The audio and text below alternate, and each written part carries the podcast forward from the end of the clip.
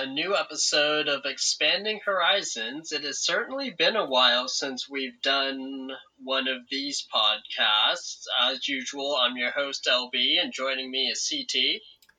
Hey there.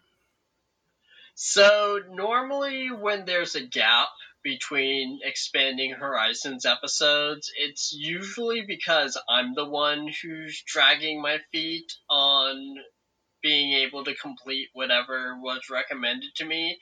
In this case, though, it's the other way around. It because you ended up watching your series with someone else, right? How dare you accuse me of delaying, sir? Yeah, uh I did. I I don't normally watch with uh, folks, or at least in tandem and uh, chatting about it. Uh, in this case, I think we both ended up watching with other people, but the person who you were watching with, uh, uh, as far as I could tell, was just you know speeding through at a uh, lightning pace. So, uh, so that is not always the case with uh, with me but uh, when I get a chance to watch with other people, I like to at least take advantage of it. It makes the experience a bit better. So, yep not a worry. But so the series that we're going to be talking about on this episode are pretty different from each other. For CT, this time around, he watched the series Black Butler, and I watched the series hmm. Tenchi Muyo. We both watched about five cours worth of anime for our respective series, give or take. Uh, but we're gonna go ahead. We're gonna start with Black Butler more because we this one is going to be a little more straightforward, and also it's because it's something that I enjoyed quite a bit, and I'm really looking forward to discussing this with you. So, before we get into our opinions and the nitty gritty, tell us about Black Butler. What is this series about? Uh, if you just stopped with tell us about Black Butler, I could have done a yes, my lord. But, uh, all right.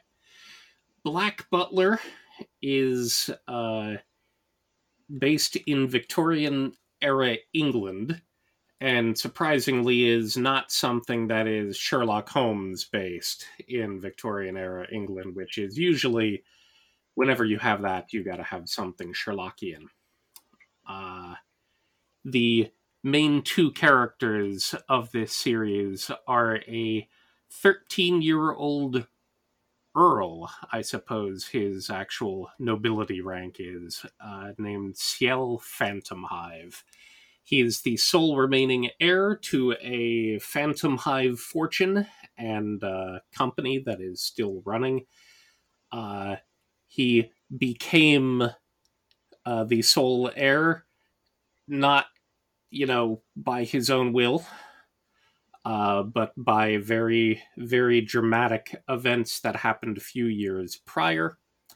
And uh, uh, I believe when we're starting is when he's kind of come out. He disappeared for a few years after these traumatic events, which unfold during the course uh, of it, and has sort of come back into uh, fold one of the things that is revealed about uh, this particular child who isn't very childish uh, is that he serves as uh, the queen's dog, as it were, a uh, guardian, a, a member of uh, the underworld, as it were, to take care of certain problems, to solve certain mysteries uh, and uh, to protect uh, uh, the queen and her interests. And uh, the reason that this particular title is what it is is uh, Ciel has a very interesting manservant, a butler named Sebastian, who uh, he did not grow up with, who was not a member of the Phantomhive Manor. Uh, this butler was acquired during these dramatic events a few years earlier uh, and has a very particular bond with uh, Ciel that uh, that they are are searching to right wrongs that were made uh, at the time to enact vengeance upon the uh, people who uh, killed his parents uh, by any means necessary. And uh, very quickly, you uh, become aware that Sebastian is while he is an amazing butler and uh, talented and competent in all ways and uh, refined and regal, uh, it's also very quickly uh, uh, evident that uh, he is also very supernatural and very demonic. and that, of course the the amount of supernaturalism that starts leaking in right away is uh, it, it's a little weird the manner in which it uh, comes into place. You're you're aware of it. Uh, you kind of think that the series is going to veer in one particular direction, but it tends to have fun steering all around the place. Uh, definitely I was not sure what to make of it outside of the you know the image. I knew a the general concept of it from the outside. I knew it was an ongoing manga series. Um i knew it would be dark in certain ways. I wasn't quite uh, uh, aware of how much it would steer into sort of dark fantasy and dark comedy, oftentimes, uh, uh you know, very much simultaneously. So, uh, the as you start expanding the cast out from them, the members of their household are extremely peculiar.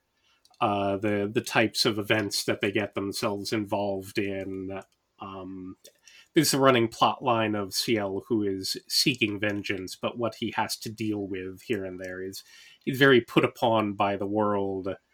Uh, in that he has his you know particular objective but the the amount of weirdos and situations that uh, he gets himself in while he's attempting to basically uh, uh, enact his vengeance and sell his soul to the devil is, is stymied by uh, weird at most every turn, and they have a lot of fun with it.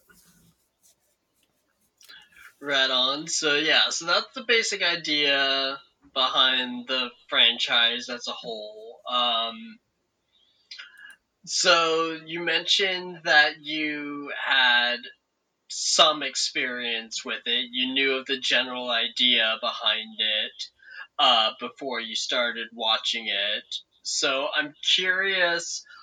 Uh, now that you've watched through, let's go ahead. Let's just take it bit by bit rather sure. than try to squeeze Hop around and yeah, yeah, rather than try to just squeeze it all in at once. Um, so with season one, the series is pretty anime original from what I understand. The story veers away from the manga pretty early on. I was I was going to ask how much or if any of the manga you had read. I was going to wait for later because it feels like a whole lot of the the anime takes the core concept and will grab arcs here and there and stories here and there, but it tends to be doing its own stuff through season one, season two. I, I assume Book of Circus is, you know, a, a popular arc from the manga. That that one was followed more rigidly, but it, it feels like an awful lot of the anime was doing its own thing. Uh, yeah, to a larger actually, degree than normal. Actually, from what I understand, I've read some of the manga. I haven't read a whole lot of it. Uh, but the anime started doing its own thing after episode six. Okay, right. So it had the setup, which would be pretty normal, and I guess that would also have the uh, what is it the the the Madame Red arc. I assume. Yeah, was, that was, was pretty faithful to the manga. But then when you uh, when you start getting into uh, Angela and uh, a lot of the other stuff, the uh, and I, I gather what uh, the plot line running through with involving the the queen and the uh, and the resolution of uh, the second cour, which is the the end of season one. Uh, it it certainly feels all it it, it feels. Uh, I know that you know the important characters are anime only, so I assume that a lot of what they do is anime only. Uh, Mhm. and it ends in a way that feels like, well, they didn't plan on having anything else. So, uh, I when we when we ended with the when we ended season one, I was like, I know your impression about season two and you were your warnings thereof, and obviously we'll get there. Uh, but I was just I left it for a bit. I was stuck because I'm like, how on earth are they going to do anything else at the end of that? That is getting ahead though, so let's let's roll back around and uh, Yeah, so- What, what do you want to uh, steer through, as it were, from uh, from well, I'm I'm curious. You like I mentioned earlier, you said that you had a vague idea of what the concept was before you started watching it. I'm curious to know: Did you have any like expectations going in, and how did those get met or not so met as you watched through the first season? most of the time I, I try to go in even if i think i have expectations i try to discard them pretty quickly. Um so i didn't have anything in particular that that i would have interacted with uh like i said I, I basically knew you know the quick description of it and have seen things like the manga covers and other things. So it's kind of like well it's a it's a dark fantasy and apparently this butler is uh you know sakamoto from uh from Sakamoto desu ga just like a an, an entity of absolute perfection. And i figured you could play the funny out from that for a period of time but you know it it's like well how long do you play that? And then when does it have to get into actual plot rather than uh playing around? Uh, I think the most the the thing that um, threw me earliest, where even if I had expectations, uh, the the pack of others in the household, you expect there to be a little bit of ridiculous just so Sebastian can show off. But the mere existence of Bardroy and Finnian and Mayrin and, and Tanaka are just like weird as hell. so to, just to explain to people that you have your usual uh, uh, it's a it's a mansion, a large mansion, which of course, except for the fact that uh, Sebastian is uh, demonic and supernatural, there's no way that uh, that merely five people could uh, take care of a mansion of this size anyway, especially since three of them mess it up more than make it better. And uh, the the old uh, house steward Tanaka basically sips tea, goes ho ho ho ho ho, and uh, just sits around in super deformation ninety nine percent of the time.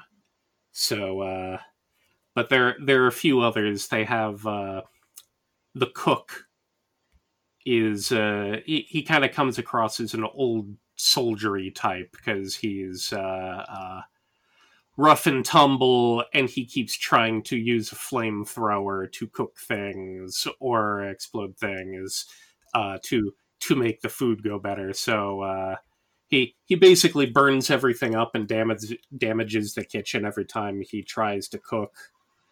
Uh, there's a weird little kid, Finnian, who's ostensibly the gardener, but again, he's just this preternaturally strong uh, kid, and whenever they, uh, uh, whenever he tries to do do things outdoors, he ends up, you know, hacking the uh, the the arbor that knocks trees down, hacks things apart more than makes it better.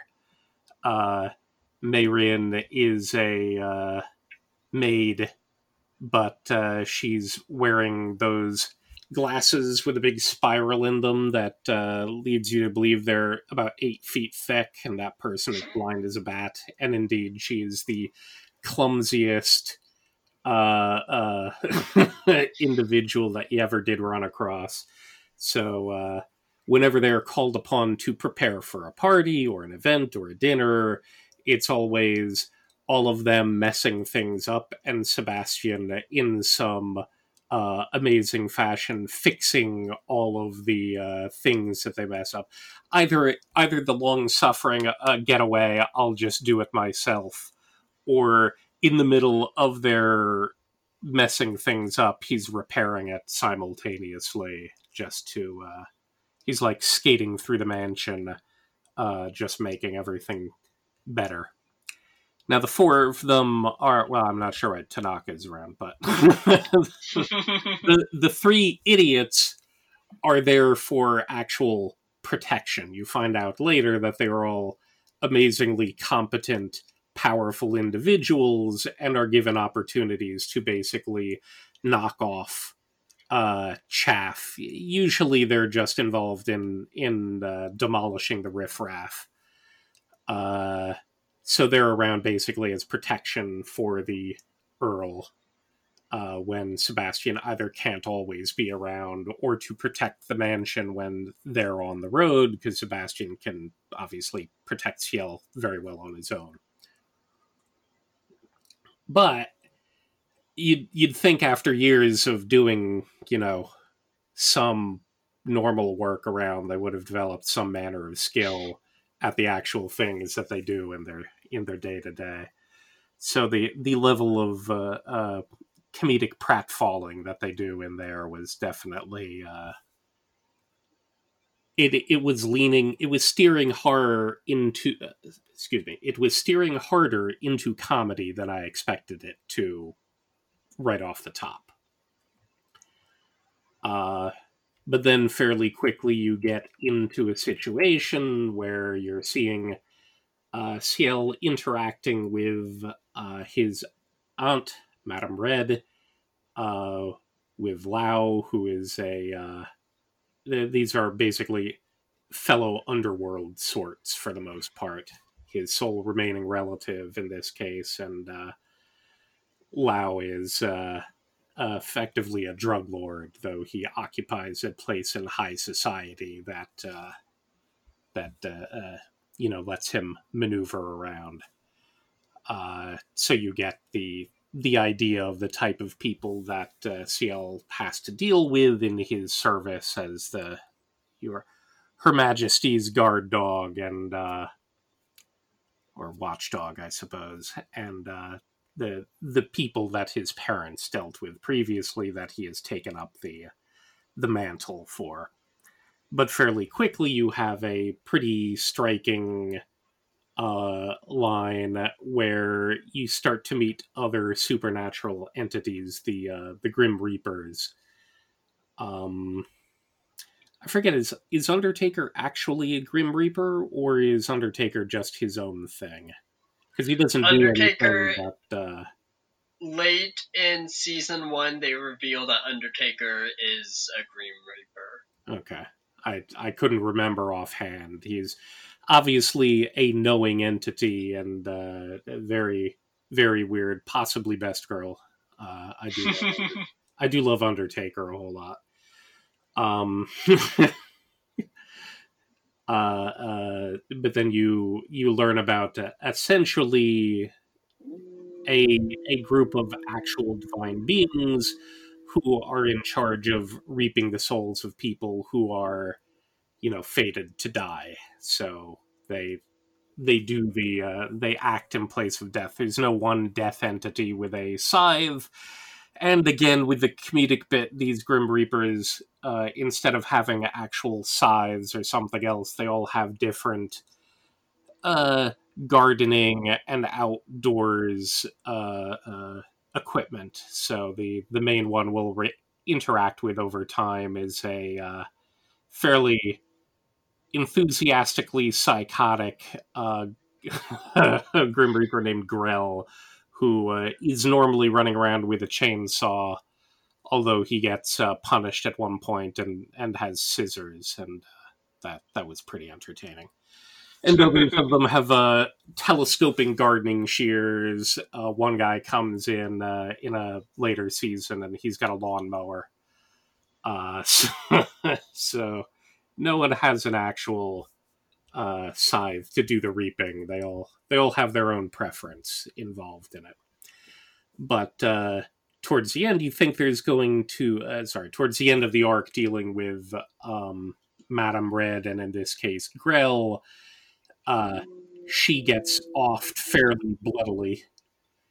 Uh, uh, and Grell is the one who takes her down, but he's been such a doofy, uh, chasing after has the hots for uh, Sebastian the whole time, uh, complete psychopath in general, but in the, again a comedic way. And then it'll just lock down on okay now oh also your your aunt's now dead. She was acting against you uh, in the course of your duty uh, she had to be taken out as well. Uh, Ciel almost kills her uh, himself but uh, doesn't and that's when Grell takes her out. But uh, so you're you're interrupted with this by some serious and grim and bloody activities but then it kind of you know shifts back to the same track again and you go out to this village off to the side and you start having ghost story things and uh, and meeting the uh, cult leaders and and other stuff. That's where you start meeting angela and uh, uh, she starts stitching uh, her, her stuff in here. But because it's got two cours to play with, you don't you don't settle into sort of a serious thing for too long uh, until you know right near the end. But uh, it does tend to be reasonably bloody, which is uh, interesting to to say the least, because usually your your lighthearted comedic romps don't tend to have a high body count or uh, or extreme callousness from your from your main character. Uh, Ciel will get worse later, but uh, the the uh, activities that uh, gets up to, uh, the the times that you just sort of watch Sebastian letting people die because he doesn't have a direct order from Ciel to do anything about it, and so therefore he's a demon. He doesn't care. Uh, it, it it's definitely askew from what you normally think about from a uh, from a protagonisty kind of angle, but also from a maintaining a comedic tone sort of angle. So it's a hard line to steer. Uh, generally, it does it well, but uh, I can see it being off-putting or hard to appreciate by uh, by some. So generally, you found that it walked the line fairly well, or do you think it steered one direction a little too hard at times, or how do you feel about that? Uh, I'm. I it's. I suppose I could say at times it felt like it was steering a bit too hard, but I think for the most part, it did it well enough. It just uh, because it had a lot of episodes to work with. It it fluctuated. Uh, so you would go in and out of it enough times. So it it would sometimes when it was steering in the direction of oh okay now it's trying to be a little bit more somber and serious and contemplative, but we're just coming off this, you know, doofy thing that happened the other time. So uh, the the mode switching doesn't always take, and there are a few, you know, clunker episodes or ones that uh, feel very cast off in in general. But uh, for the most part, it it does it well. Uh, again, we're we're really just we haven't left season one yet, so uh, yeah. so for the most part, it does it well, and when it does, thankfully, when it does start steering into the end game, uh, dealing with uh, Ciel and his main antagonists and the the Queen and the revenge that uh, he he gets to complete, they stop doing it. Even even with the goofball characters, they stop uh, having them be painfully goofball. There's there's shit going on, so therefore. Uh, therefore, they main they maintain a, a level tone that you can uh, uh, at least sink into well enough uh, for the end episodes. I'm trying right to remember. I'm trying to remember if there are any particular episode highlights, like uh, of the individual and the one-offs. It's uh, I'm reviewing them a little bit because they they tend to blur a bit, and it t- took enough time over enough episodes, and then if after you do it, you throw a whole bunch of tenchi all at once in, into your brain, it kind of knocks out a, a number of things. I can imagine. There's certainly a lot of style to it. Uh, certainly in in no way uh, is surprising to find out that uh, prior to this, the uh, the author was doing uh, a number of you know one-off shotacon stuff. Because uh, the the the the shotacon and the the yaoi those elements are very are very heavy in here. there's also a lot of gender play that goes on uh, with Grell, with uh, the Angel, the who's anime only, uh, the various relationships but between characters in general. I'm I guess it'll depend how many people get into the the fantasy of it and don't see Ciel as particularly young because there's a lot to uh, uh, there's a lot to object to. If you if you sit back a little bit and and think too hard uh, especially due to uh, you know the way certain scenes are presented and and the way that uh, the camera lingers over getting dressed scenes and things like that it's a little oh, okay you can fast forward through this maybe I don't. Uh, yeah, I don't believe I have come across any particular diatribes from it, and for for animation in general, of course, it's not quite as uh, people don't find it quite as uh, objectionable overall. Uh, where we are mid uh, certain live action uh, uh, crazy things going on with with a recent Netflix movie, so it if you were to evaluate uh, certain things in Black Butler through that kind of lens, I'm I'm pretty sure there would be uh, fewer fans and uh, quite a number of people uh, uh, attacking it from uh, from certain angles. Yeah, I mean, you can totally attack it from that angle. At one point, when I was working for ICV2, I got to review a Black Butler art book. And if you want to talk about the Shota element of this series, go pick up the art books. Because, yeah, the author really leans into it. she she has a particular predilection, one would say. So, uh, how when did you uh, come to to Black Butler? I, I presume you know at, at, least a decade ago, or, or fairly early on. Was that a thing that you were reviewing at the time, or? Uh... Did it? Uh, I got into Black Butler fairly early. It was a series. Let me double check something real fast. Yeah, it came out in fall 2008. Mhm. So it was a series where I remember downloading the fan subs. And I really enjoyed the first three episodes. I was test driving it for the website I was writing for at the time. I don't even remember which website I was writing for at the time, but I do remember I watched the first three episodes via fan subs. I loved the animation at the time. I thought A1 Pictures did an absolutely phenomenal job with it, especially for, you know, that particular period of time. Uh, so I got into it really early, but I didn't keep downloading the episodes. I ended up not finishing it until a good couple of years later when Funimation finally licensed it. Right.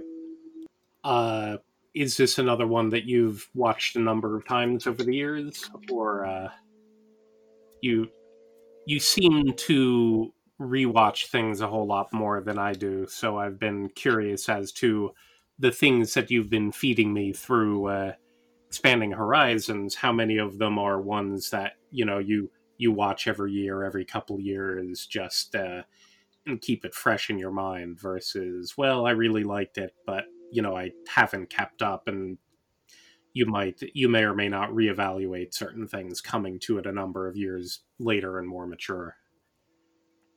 Black Butler is a series that I have rewatched many multiple times. It is in the list of 25 or 30 series that we have pinned on Funimation that we will just throw on every once in a while. Hmm.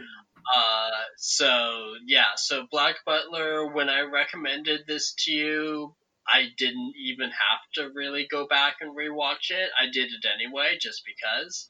Uh, but honestly, if I hadn't done that, I still probably would have been just fine, as I've watched it enough times. Right. Let's see who's.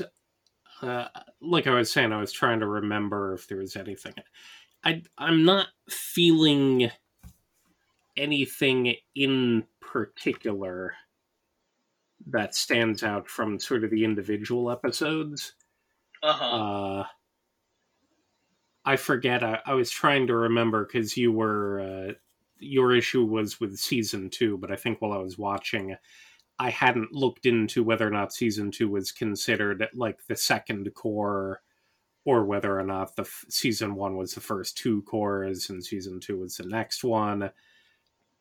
Uh, so I was sort of looking for a split, either a tonal split or a topic split, and uh, right around the uh, you know the the the end of the first cour and into the second was when you had characters like uh, Prince Soma and uh, Agni come in and and show up. So I was trying to figure out if that was anything, and I'm like, no, they're they're fun. I enjoy them. So that didn't seem like anything that you would have had a uh, a problem with.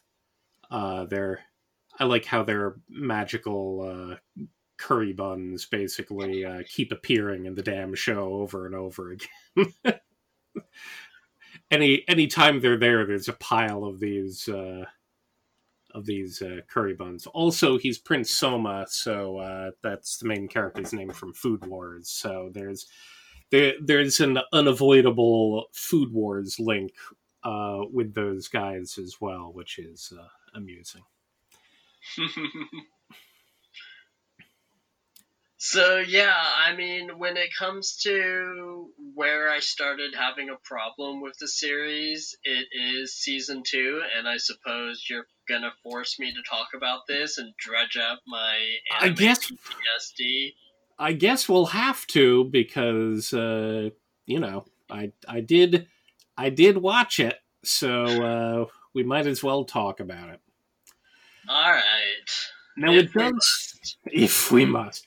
Now it does start with one of those things that kind of frustrates me about a lot of things. Uh, which is basically the okay, well, the only way we can antagonist this particular uh, protagonist or this particular pair of them or that those particular people are to take their evil opposites and bring them in. Uh, so we didn't have that. We didn't have uh, another demon in play really uh, in season one. Uh, we didn't. We had some, you know, conniving royals, but that's what we always had. And of, of course, we had the we had the demon and angel conflict, and I'm like, okay, that that in a way is an evil opposite, but they weren't acting in the same way. They weren't doing the same thing. And season two was just kind of like, well, um, first of all, you ha- you have to kind of never mind uh, the end of season one, which, uh, as stated before, they, they've gotten Ciel has taken revenge. He he knows who uh, murdered his uh, parents and why they are they are gone now. Uh, have suffered grievously. Uh, Sebastian carries Ciel basically to an island off to the side, and uh, uh, essentially we are treated to well. Okay, his soul is he's his soul is now a tasty demon treat. Uh, and it's like, okay, well, this seems like a very good place to wrap it up forever. Uh, so I was very curious how season two could pick it up.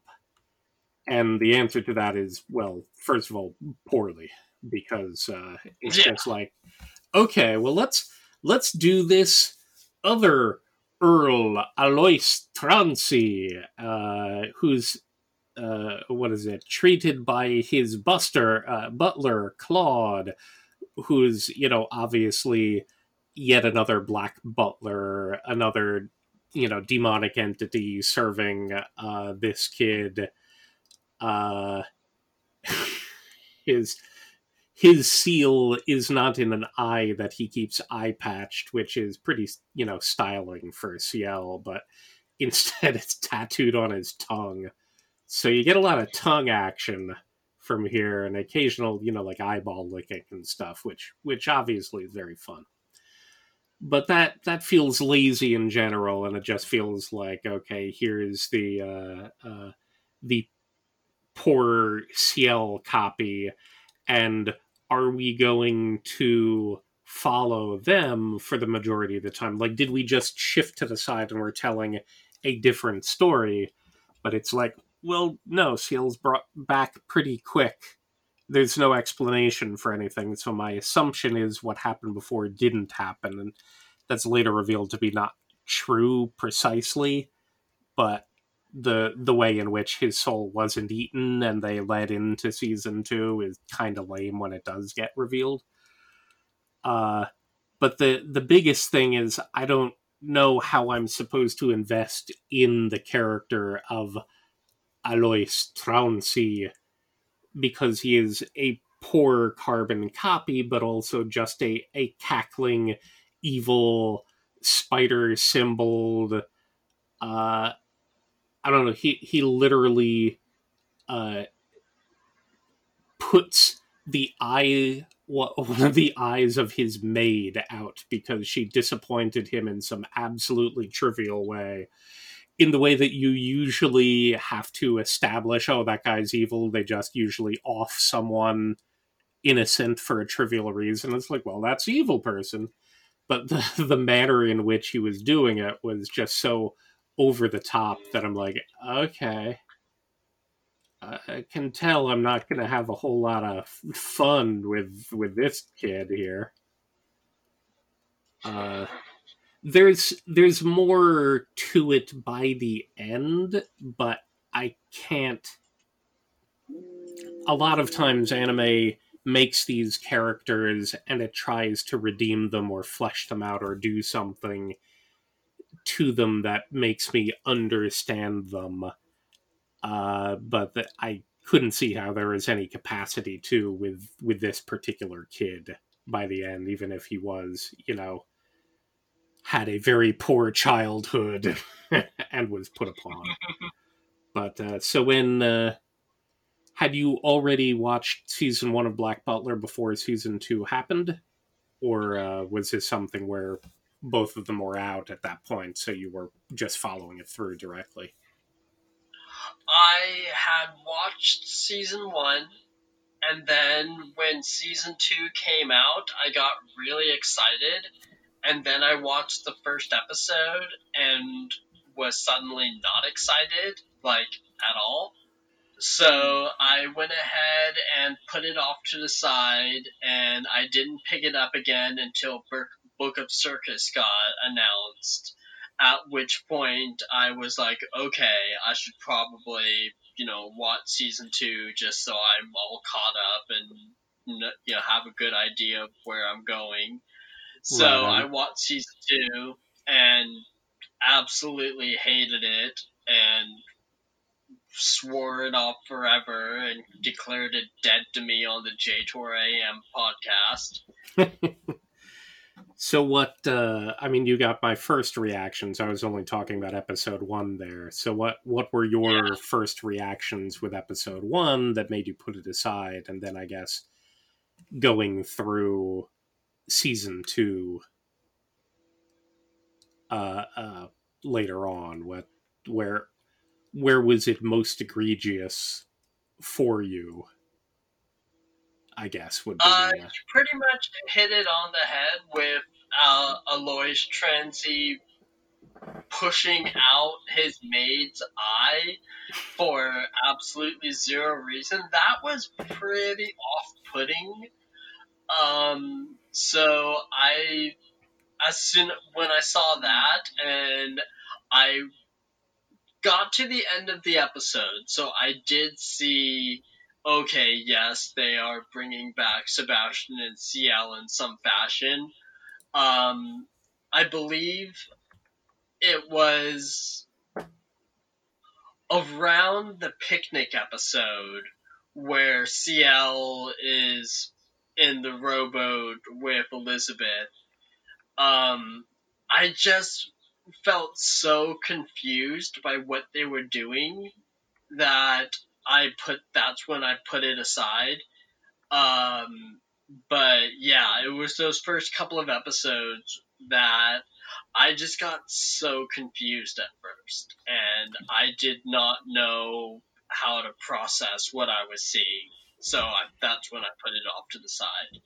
It was definitely a confused process uh, to say the least, because you uh, you get introduced to, this evil opposite, uh, but then you shift right back into Ciel's perspective again, except it's uh, Ciel without certain memories. He'd forgotten the whole lot, and it couldn't be brought back to them. But it was still trying to go back to what they usually do. It wasn't it wasn't occupied with trying to help him regain his memories or talk with people and see what's going on even when they you know interact with the grim reapers again or the undertaker to try to get some supernatural information. They're not talking about what happened. They're not acknowledging what happened to Ciel everyone is just uh tiptoeing around you know the fact that it's like oh well i guess he should have been dead even though to everyone else's perspective he just lost his memory. The only one who thought he should have been dead sebastian who wanted to swallow his soul swallow his soul swallow his soul. Uh, but the the weird thing about it and I, I don't remember if there's a an actual connection to it because i was pretty sure like was there a, an actual fake old queen introduced at the end of season one? Because uh, we we skipped over that part of it, but uh, effectively the queen is the one who ordered Ciel's uh, parents dead, uh, and she's been uh, she's like reverted to a uh, little girl lolicon uh, state uh, due to the influence of the angel and basically feeding off uh, uh, the life force energy of uh, uh of others around her and uh, I, I don't even remember what Ash and Angela what their actual plan was. Uh, they were trying to use the Tower Bridge to create turn London into hell on earth, I guess, for whatever reason. They were burning down the city and they were trying to basically make a giant summoning ritual, but it wasn't explained precisely why that I can remember well. Uh, and with your multiple watchings, maybe you know more and can and can fill it in.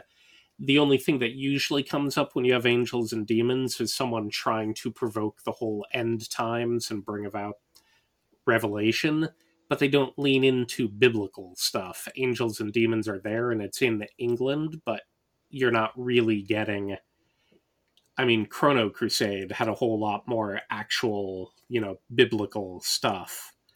And in this, it's just kind of implied by the fact that there's angels and demons, but uh, it it didn't feel like they were trying to make a a Bible event happen, which is what I'm used to when you have the thing. It's like, let's get the end times rolling. Uh, I I couldn't really figure out what the plan was and why the queen was going along with it. I mean, she was just getting corrupted more and more. And then at the end, of course, the queen is dead and the angel is taken care of. But in season two, there's a queen who's, you know, the regular old Queen Victoria. I'm like, well, where? How'd she come back? That's what I assumed that it was rollback. They're just like ignore that other stuff. We're we're rolling it back a period of time and telling a different story. I thought he was going to tell a different story at first, but when Ciel was back in it, I'm like, oh, they're just doing something else. Maybe this is an older story, a prequel of sorts, or a or an alternate tale where they're ignoring it. But no, they they tie the actual events together eventually. But then there are these things sticking out that feel a whole lot more like, uh, just don't pay any attention. So, uh, uh, along my confusion for for the things I just brought up, what what am I either missing, or was that kind of the case where it was just sort of like, well, they were just creating conflict. Well, the queen is back, and you're just not supposed to care. Lau is back, even though he was totally cacked. Uh, in in, he was very dead in season one.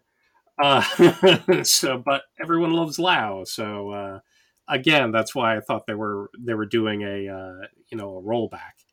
Was there ever anything more to it, or it's just don't pay attention to the man behind the curtain?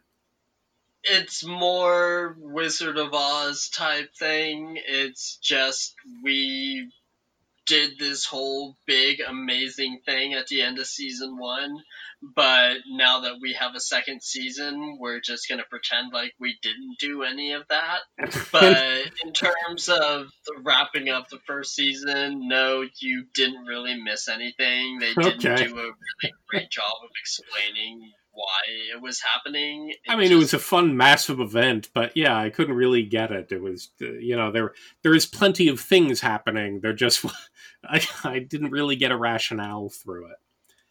Uh, I was sad when uh, Abberline uh, was taken out. Same episode, I think that Lau gets gets taken out. So again, it's sort of at the end when you started hitting episode 20 and you're steamrolling to the end that's where everything hit a, a fairly serious high and the events and the stakes were being raised and you lost a bunch of people and it was satisfying all told even if it you didn't really understand why it, it was going on the the tower bridge was a big you know hellgate with souls trapped in it and it was trying to make uh, turn London into the underworld, I guess.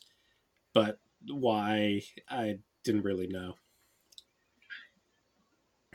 Yeah, they didn't really explain the climax of season one all that well, and I'm kind of thinking that they weren't expecting to get a second season.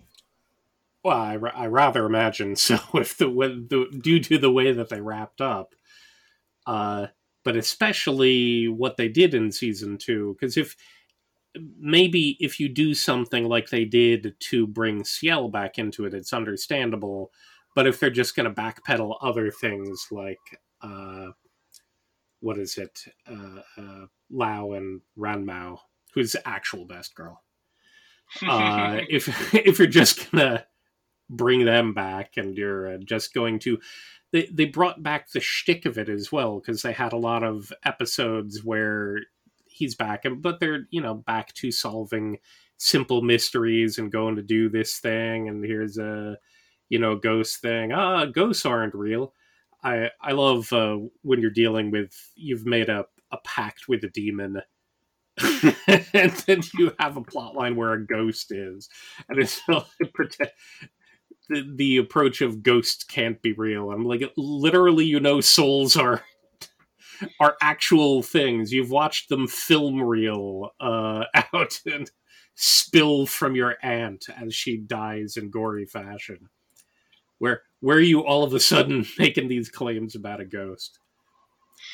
I mean, there there were fun episodes here and there. There were goofy episodes, but then uh, the the more strange thing I thought about season two was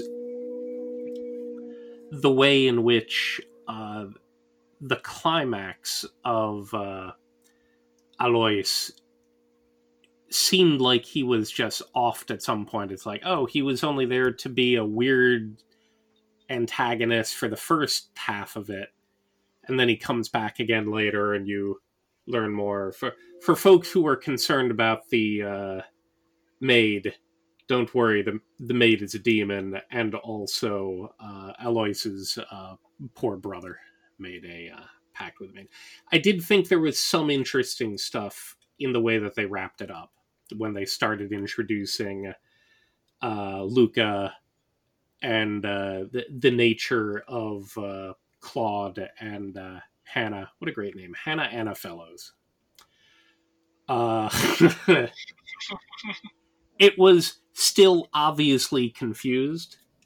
Um, I also really loved the uh, the triplets, and they they they were the doofiest antagonist around there. They were they were part of the uh, you had the of course the Phantomhive uh, uh, household with all of our people we've talked about already, and then you had the um, the Troncy household, and it was basically the the demon butler and then the maid who was constantly abused, constantly, constantly abused. but then you had these three dudes who looked exactly the same and didn't talk a lick, and they were just there to be the ah, we have to catch Ciel or we have to occupy Sebastian for a period of time. Uh, they just sort of appear and do the weird things, but they were they were entertaining little doofuses. Uh, but yeah, then then the end of season two, they freaking do it again. The end of season two, they come to a you know your large uh, demon battle at the end, and uh, Hannah is a sheath for a demon slaying sword and Sebastian and Claude go at it and Claude gets taken out and then uh Hannah who is uh Luca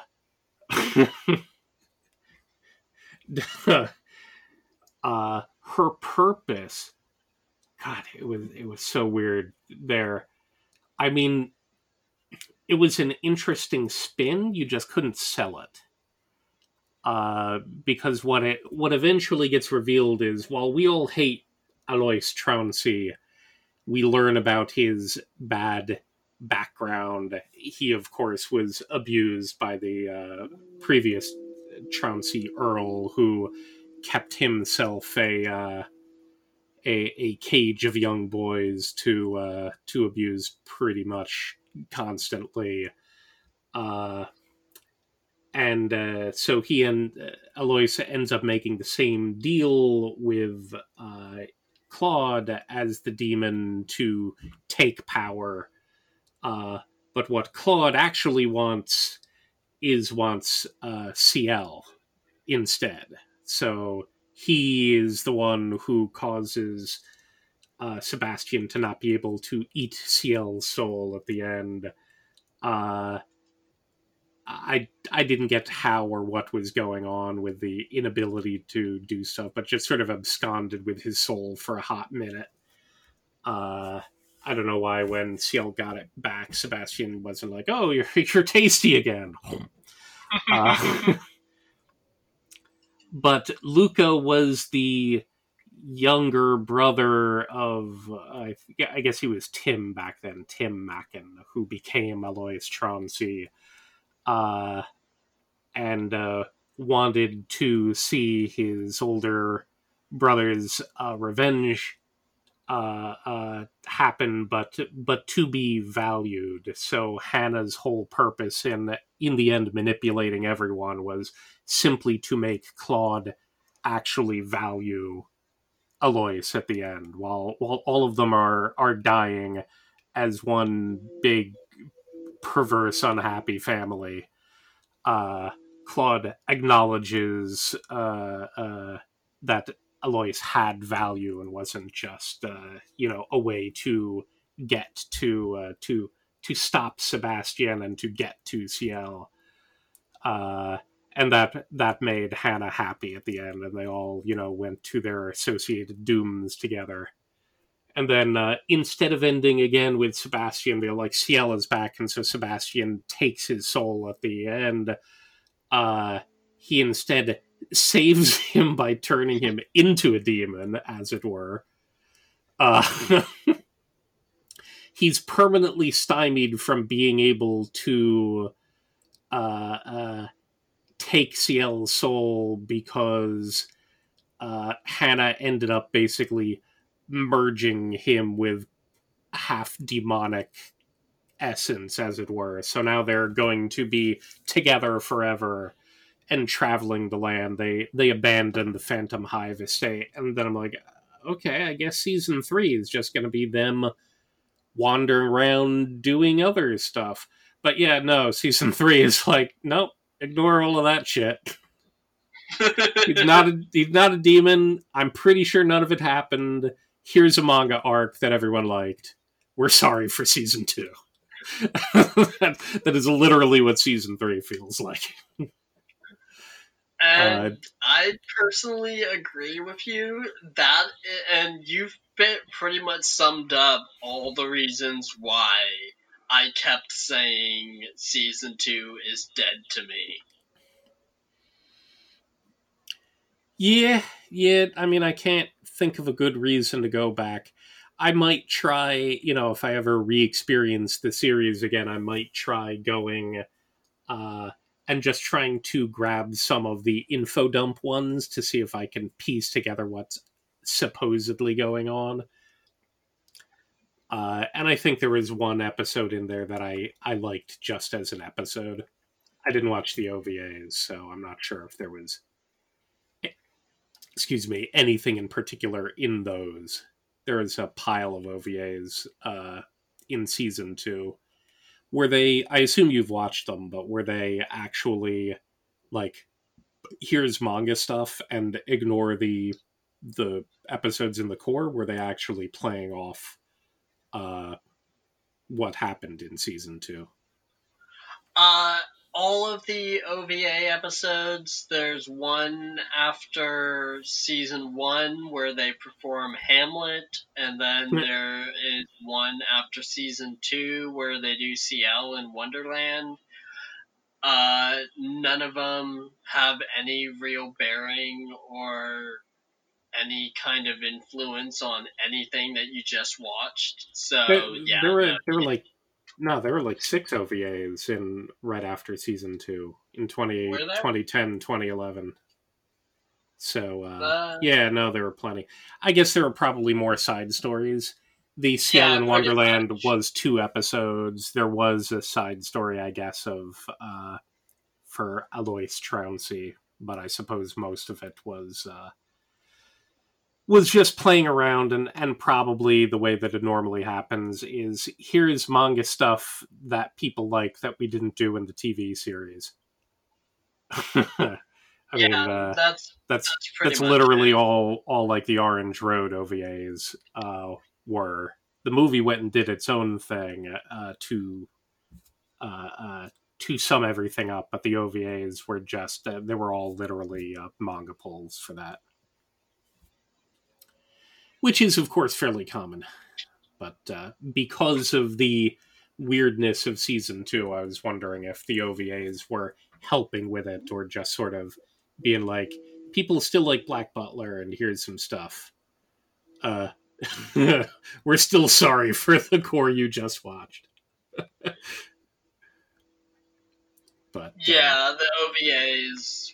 I don't rewatch those. Those are just there. So, Book of Circus was reasonably fun. It was back to it was back to the normal format. Uh, a bit different in the humor because you didn't really have a whole lot on the Phantomhive estate, so you didn't have the other staff being a part of it. You had this, uh, well, the circus, uh, this uh, cra- crazy circus coming to town that uh, the queen again the queen in, in normal mode. She's uh, always been normal. Ignore what happened at the end of season one again. Uh, there there have been disappearances of uh, young children from all over the land and there is this circus that uh, at least seems to have been present enough to make people suspicious. So, uh, uh, what is it? Uh, Sebastian and uh, Ciel infiltrate. I was a little surprised that he brought Ciel in. I assumed Sebastian was going to uh, uh, reach out and have uh, Agni come in and be the other help there because Agni is, you know, a thrillingly competent individual. Sebastian is tested doing everything, you know, feats of dexterity and strength and skill and whatever. Uh, and uh, and he can of course basically do everything crazy awesome and, and perfect because that is uh, any less uh, uh, a Phantomhive butler who can't do uh, that isn't worth his salt so uh, so you get the comedic thing because Ciel basically can't do shit. he he comes across as a fairly uh I mean he's a pompous brat in in general. Uh you sense a keen intellect uh, and obviously a very dark mentality to him because he will consider anyone and everyone a chess piece in order to achieve his objective.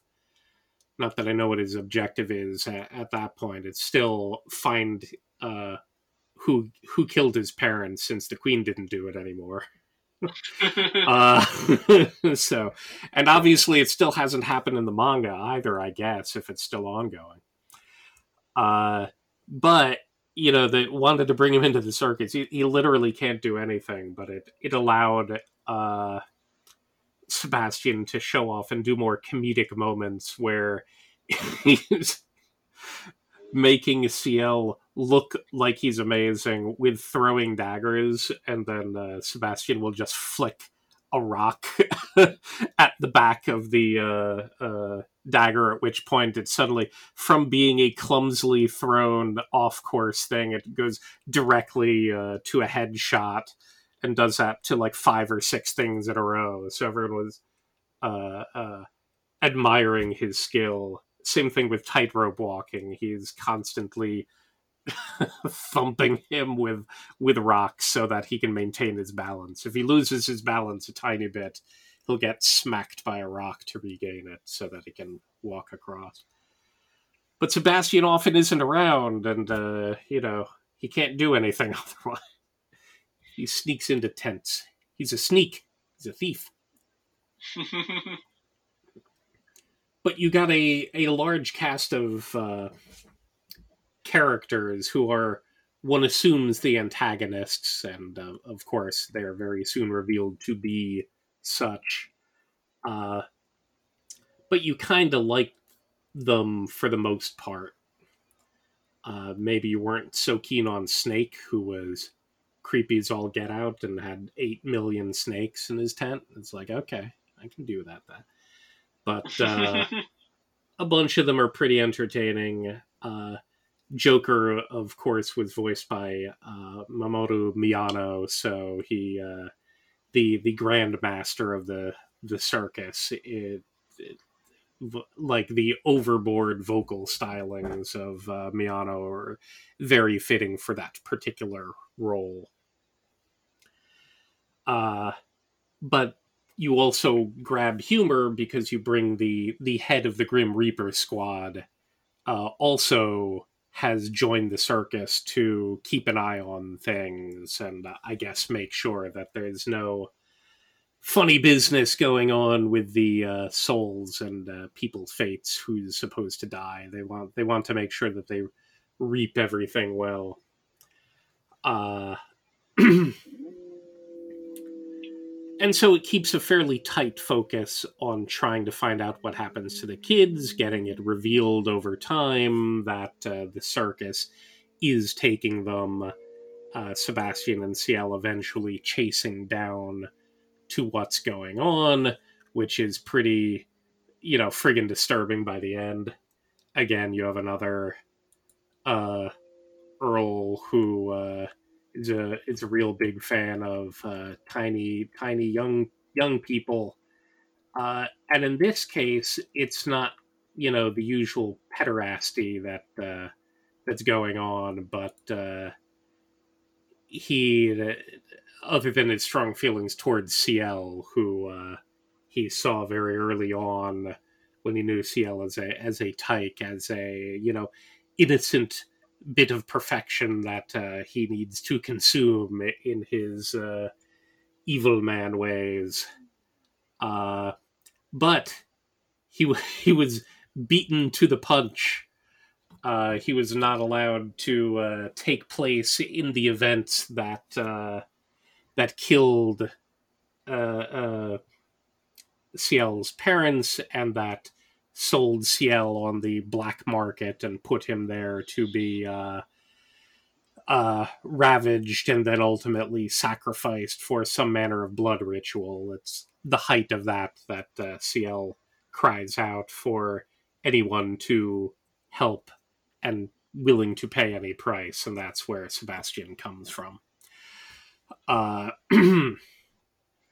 so this evil, uh, uh, what is it? The the this other particular evil Earl is trying to recreate the events that uh, uh, of that bloodbath. So he's stealing kids so he can have the appropriate number of lobotomized kids in cages.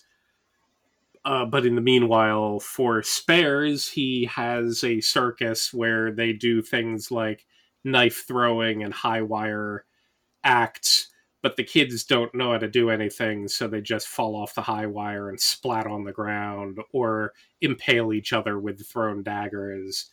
And that's his entertainment. He's basically been going through that stuff. So, again, as much as I feel a bit towards the circus characters, the conveyance of what they are willing to be a part of, uh, obviously they, they get what's coming to them in the end, but it's still a bit weird when you're trying to sell some manner of uh, me feeling empathy towards them at the end because they they might consider that guy a savior to them, but you know he treated them better than society. He gave them uh, uh, artificial limbs to make up for their uh, the the losses they'd suffered. Uh, they obviously have a good living now, wandering the land, but the the amount of carnage they are willing to do in in that name and not try to stop any of it or or do any of it is like, well, okay.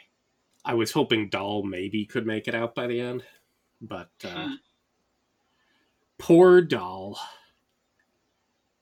So it's a it's a little bit interesting by the end though when uh, when Ciel and Sebastian get to hunt down the Earl and discover all of this horrific shit that uh, that I just described, Joker is the only one who's uh, been able to follow them down there. That he sent the rest of the troop to uh, capture Elizabeth uh, at the uh, Phantomhive Manor. So while uh, Ciel and Sebastian are busy taking care of uh, the the evil Earl and Joker, and in the end, all of the kids, because Ciel plugs uh, when he manages to control himself, just shoots the crap out of the bad guy, and then uh, Sebastian carves off yet more limbs of Joker when uh, Joker tries to attack uh, Ciel. Uh, and then they burn down the manor and everything, which means all of the children, of whom there were dozens there, I'm sure. Yes, they they seem to be uh, lobotomized, but uh, but Ciel was willing to basically kill the rest of them as well. You you got to see the darker part of uh, his nature by then. But while they're wrapping up things off to the side, you got the rest of the troop who went to the manor, and now when we're dealing with uh, Bardroy and Finnian and Mayrin at the manor, they're just stupidly lethal. So uh, the the amount of carnage in this particular part is uh, is pretty impressive uh, by itself. You didn't mention this when we were talking about the uh, when we had that uh, episode about body count anime, right? No, I didn't. You know, is it something that you would would have considered for it? Because it uh, it's cer- certainly by the end of uh, season three, you have Peter Peter and Wendy, and Wendy just gets sniped through the skull.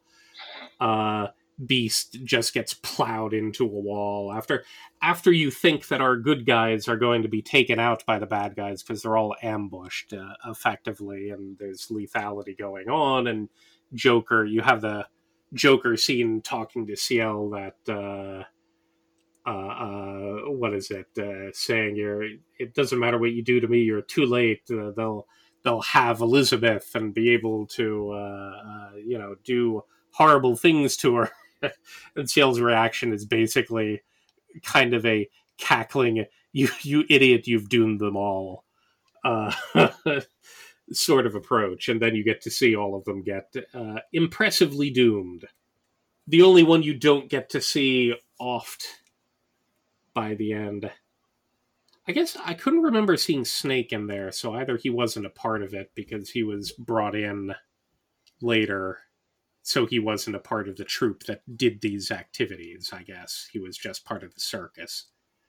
It looked like Tanaka took care of someone, but I don't remember who that was or how he possibly could have. So I was trying to figure out if that was just an implied, oh, there's one of the guys who was taken out earlier. He was walking uh, Elizabeth by a, uh, you know, a, a an impressively crushed person, but uh, I couldn't tell if it was implied that Tanaka took him out, or uh, meaning that he could actually do something, or it was just carnage that uh, we were seeing from off screen, and then it's the others uh, uh, killing them. May Mayrin's uh, shtick, I think, is the most amusing. The the other two are weird, but like Finnian is a uh, uh, like a a science experiment Huckleberry Finn, you know, looking dude. He's so so weird looking. Um, like, how is this a thing? There, there's another anime that does that. Uh, uh, Bungo Stray Dogs has a character who's much like that. I'm like, how is that a thing? Uh, and he's just like a completely strong, tough monster sort. Uh, Bardroy, of course, is an actual soldier, and so all of his stuff is just, you know, being lethal. But I enjoy Mayrin's uh, shtick, which is that she's basically like a, an assassin par excellence back in the day who has somewhat cursed eyes. Her her shtick is that her eyesight is uh, you know superior to that of eagles or whatever, so she'll just have a regular bolt action rifle without a scope standing on the roof of a uh, like a cathedral blocks away from the uh, target and just be able to take them out from that. And the reason why she wears glasses is so that her amazing vision doesn't torture her all the time. Because effectively it's it's too much for her. So uh, she she gimps her vision so that uh, she can operate uh, but that causes her to also be a a klutz. A madly in love uh, with uh, Sebastian Klutz, but then again, a lot of characters are because he is too cool for Skule. but yeah, instead So of being what- goofy at the end, they basically just murder the circus. And, Yeah, uh, pretty it's some much. enter- it's some entertaining action that goes on during during that. I enjoyed that more than the fact that they have been shown to be very lethal, but it was always against cannon fodder and red shirts and stuff. So even even another time in season two where they should have had things against those like triplets and the other demons been able to do something, it was instead all Sebastian uh, kicking ass just so he looked good. I'm like, but oh, give give them a scene. So one thing I'm curious about, uh, this is not something that you always do because I know that you prefer subs, but I am curious at any point while you were watching this, did you sample the dub for it? Uh, I didn't. I usually don't. Uh, I do think occasionally. I did specifically with, um, with assassin. Well, actually, I didn't have a choice with assassination classroom because the the whole damn app was uh, failing to deliver Yeah. me the uh, subtitled. So, but I I would have uh, sampled it anyway, specifically because uh, uh, of you.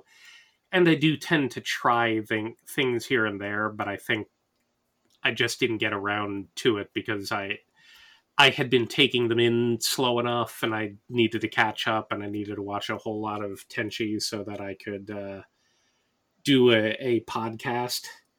Uh, so so therefore I didn't get around to uh, taking an episode for a test run. I might uh, try that with one of the OVAs just for the heck of it, but I, I do not have a frame of reference for for that. Uh, I was just curious because generally, one rule that I have when I watch anime is that if it doesn't take place in Japan, such as if it takes place in Victorian England, I prefer them dubbed because it just seems really weird to me for this cast of characters who have no connection to Japan to be speaking fluent Japanese throughout. It just tweaks my brain something fierce. sure. So I was just curious if you had sampled the. I I had not, but I assume that they're from the normal dub cast. It's not like they sought out uh, Englishy folks No, to grab the not. appropriate accents or nationalities for them. I assume it's the the usual the usual gang of uh, of ones. Who who was the dub on this? Was this uh, funny? Funimation. uh, I was trying to remember the the most interesting uh, Seiyu in this case is because we just talked about her in another context, but uh, Ciel has uh, a voice actress, of course, as most young boys usually have a uh, female uh, uh, voice actor to uh, to voice the part. In in this case, was Maya Sakamoto, which uh, hmm I I thought was interesting. I think it's yeah. also worth mentioning that Sebastian was played by Daisuke Ono, who is a regular heartthrob himself. Uh oh, you you mean like actual physical him? I mean, I, I looked up some of the parts that he played, but I don't normally look visually at the uh, actor or actress to uh, to think about them from that way. Uh, the the main parts I I would know him from was uh, Erwin from uh, Attack on Titan and uh, Shizuo, our very mad guy in Durarara. Who's also Jotaro. Uh, if you think of, you know, kind of opposite archetypes of uh, male protagonist characters, the uh, Jotaro uh, Kujo, you know, f- as you know shonen battle protagonist as you can shonen battle protagonist and then uh the uh the uh, very much uh, refined dignified soft spoken uh, sebastian are definitely on rather opposite ends of the spectrum in presentation none of none of them i usually try to find anyone who we share between the two things and while a couple of them were in various Tenchi projects. Uh, they were in the later ones, so like Tenchi in Tokyo or GXP, not the ones we watched. So, okay. I guess Erwin is a bit more soft spoken, but he definitely has, uh, you know, forthright, uh, manly presentation mode as well, and, and other things like the killer T cell from Cells at Work are are big meathead roles. So yeah. he's, he's got a lot of angry big meathead roles, and then uh, Sebastian ain't. So it's uh, it's interesting. But uh, yeah, in terms of the voice cast, I would recommend going and checking out the dub cast at some point, even just an episode or two, because uh, I actually think the dub cast did a pretty great job with it. Sure, there's still OVAs. I'll I might uh, do the season one and two OVAs that are the Hamlet and Wonderland ones, and uh, and see what that's like in the dub. It feels like sounds a, good. Feels like it could be a fun time.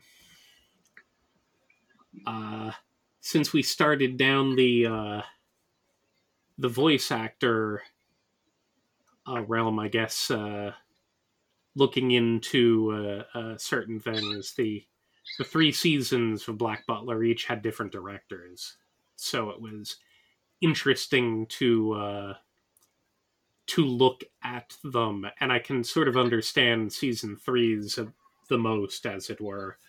But uh, season one's uh, did things. He did a bunch of PA work stuff. So Red Data Girl, uh, Nagi no Asukara, uh, the recent uh, Iroduku none of those feel particularly Black Butlery. Uh, he did the Inuyasha movies, which feels more of type. Uh, the director for season two didn't really do all that much. Did a bit of uh, Cells at Work and the the new Laughing Salesman, and, and otherwise didn't seem to have anything of of note that I plucked out. Which again probably makes sense because you know season two is a bit of a mess but it was it was a bit That's of a mess most mostly from a writing standpoint and that you can uh, chalk up since i'm going to assume again that was most actually I'm not i guess i'd have to look it up because uh, they talk about anime original characters but they mostly mention the season one i thought season two i guess alois and claude were anime only so the whole the whole plot line of season two had to be anime only uh, yeah. But that that was all Mari Okada. And Black Butler in general, I can see being, you know, an Okada bag, but uh, so she handled season one well enough. But uh, I guess if she was the one doing the the storylining for uh, two, then uh, that's uh, a swing and a miss. Well, we all have them every once in a while. Yeah, but the, but the director for season three is probably the most well known staffer other than Mari Okada, because uh, he was director on things like Yu Yu Hakusho and Flame of Recca, uh, Great Teacher Onizuka, Bleach, Boruto, a lot of stock shonen things and specifically battley things. So the fact that you had more action and and bloodier action and differently conveyed action in here you know came across uh, well under under that direction, which makes sense. If there's one thing other than season two, so not season two related, that you simply either hate or just don't like about Black Butler, uh, what would that be? Uh, um, just something in general that in I general about about the production. We're we're in we're not in story section now. We're in staff and uh, anime conveyance. We're in the we're in the alternate category stuff here. So of things that we sometimes talk about, is there is there one thing you you said you liked the animation a lot, which is fine, but was there anything that just you didn't like or uh, stands out like a uh, like a sore thumb for you? I honestly can't think of anything that I particularly disliked. I did, you know, while we were talking about the ending and climax of season one and noting how it was a smidge clunky, you know, that right there is probably, you know, okay. something that I would point toward. Uh, all right. Well, the, I was wondering if it stood out for you. There, there's one thing uh, for me. I I liked uh, some of the, uh, you know, it had a, and we can chat about them. It had a good set of openings, more endings that were good, especially the first ending. I love the first ending. Uh, I'm alive. Uh, yeah, that's my song that I play whenever I need to get myself like really like pumped up and energetic. I thought you uh, you might. Well, that one would be a pump up, energetic one, certainly. Uh, I wasn't sure if you'd like the uh, the Kalafina uh, ending more. That's the one that was only used twice in season two, the the last episode and one of the major plot reveal episodes. Uh, I so did can... really like the Kalafina ending, but yeah, in terms of like just general songs that I will put on and rock out to, Becca with I'm yeah. Alive. I can see that. Uh, for me, though, as m- there were some bits that I liked in that it was kind of jazzy and interesting, but it was fairly flat in general, but I thought the music was real fucking bad. oh. I did not like the background music. It it felt very low effort. Uh, there there were no particular themes that was drawing me into anything. Uh, I I looked at the uh, you know the person in charge of the of the music, and I don't think there were other ones that came across. But I, I don't know how much attention you pay to background music and and interstitials and other stuff, or if the soundscape is just sort of kind of shruggable, and you don't really notice or mind, and then it, you know, the other thing is it goes to the far side, and you're like, oh my god, it's great. Uh, but uh, it was bugging me every season. I think season three picked up. I probably like the opening from season three uh, best as well of the openings, but uh, but the uh, uh, but the, the background music and uh, the general music design of the show is, is very lackluster. So uh, that's I, I would not surprising since it's Taku Iwasaki who is generally regarded really well. That's that's what I'm saying. I, I looked at overall the stuff and I'm like, oh, this dude has done a lot, and you know, and I, I'm not familiar with a whole lot. I don't recall, for instance, I, I like Noragami, but I don't remember the sound design in it. Uh, mm. But I I figure if you do Gurren Lagann and Katanagatari, you probably have some chops.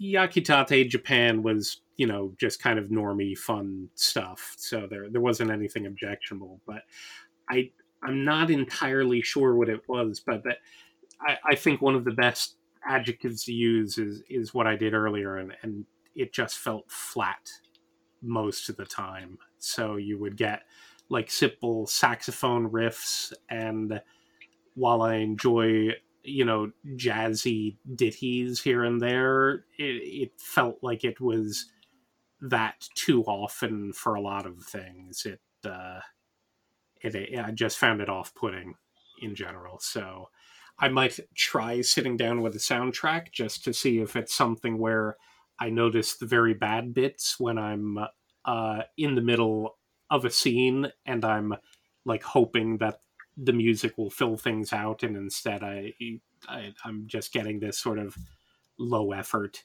mix. But uh, yeah, I, I didn't really I, I, didn't get much of anything out of that. So uh, that uh, I was wondering if that was something that stood out to you as well, and no, and I guess not. not. Really. Nope, not really. So, all right. Uh, have we exhausted Black Butler? Was there anything else that you wanted to bring up before we move along? I think we've exhausted it. We've certainly spent enough time. Uh, I guess the uh, the only question is, what do you think odds are that they'll get a uh, another season of it in the future? Uh, I'm hoping that they give another season of it. The movie was the last thing that they released of it, uh, which was Book of the Atlantic, uh, which isn't available to stream anywhere. You bastards. right, naturally. Oh, okay, that one was.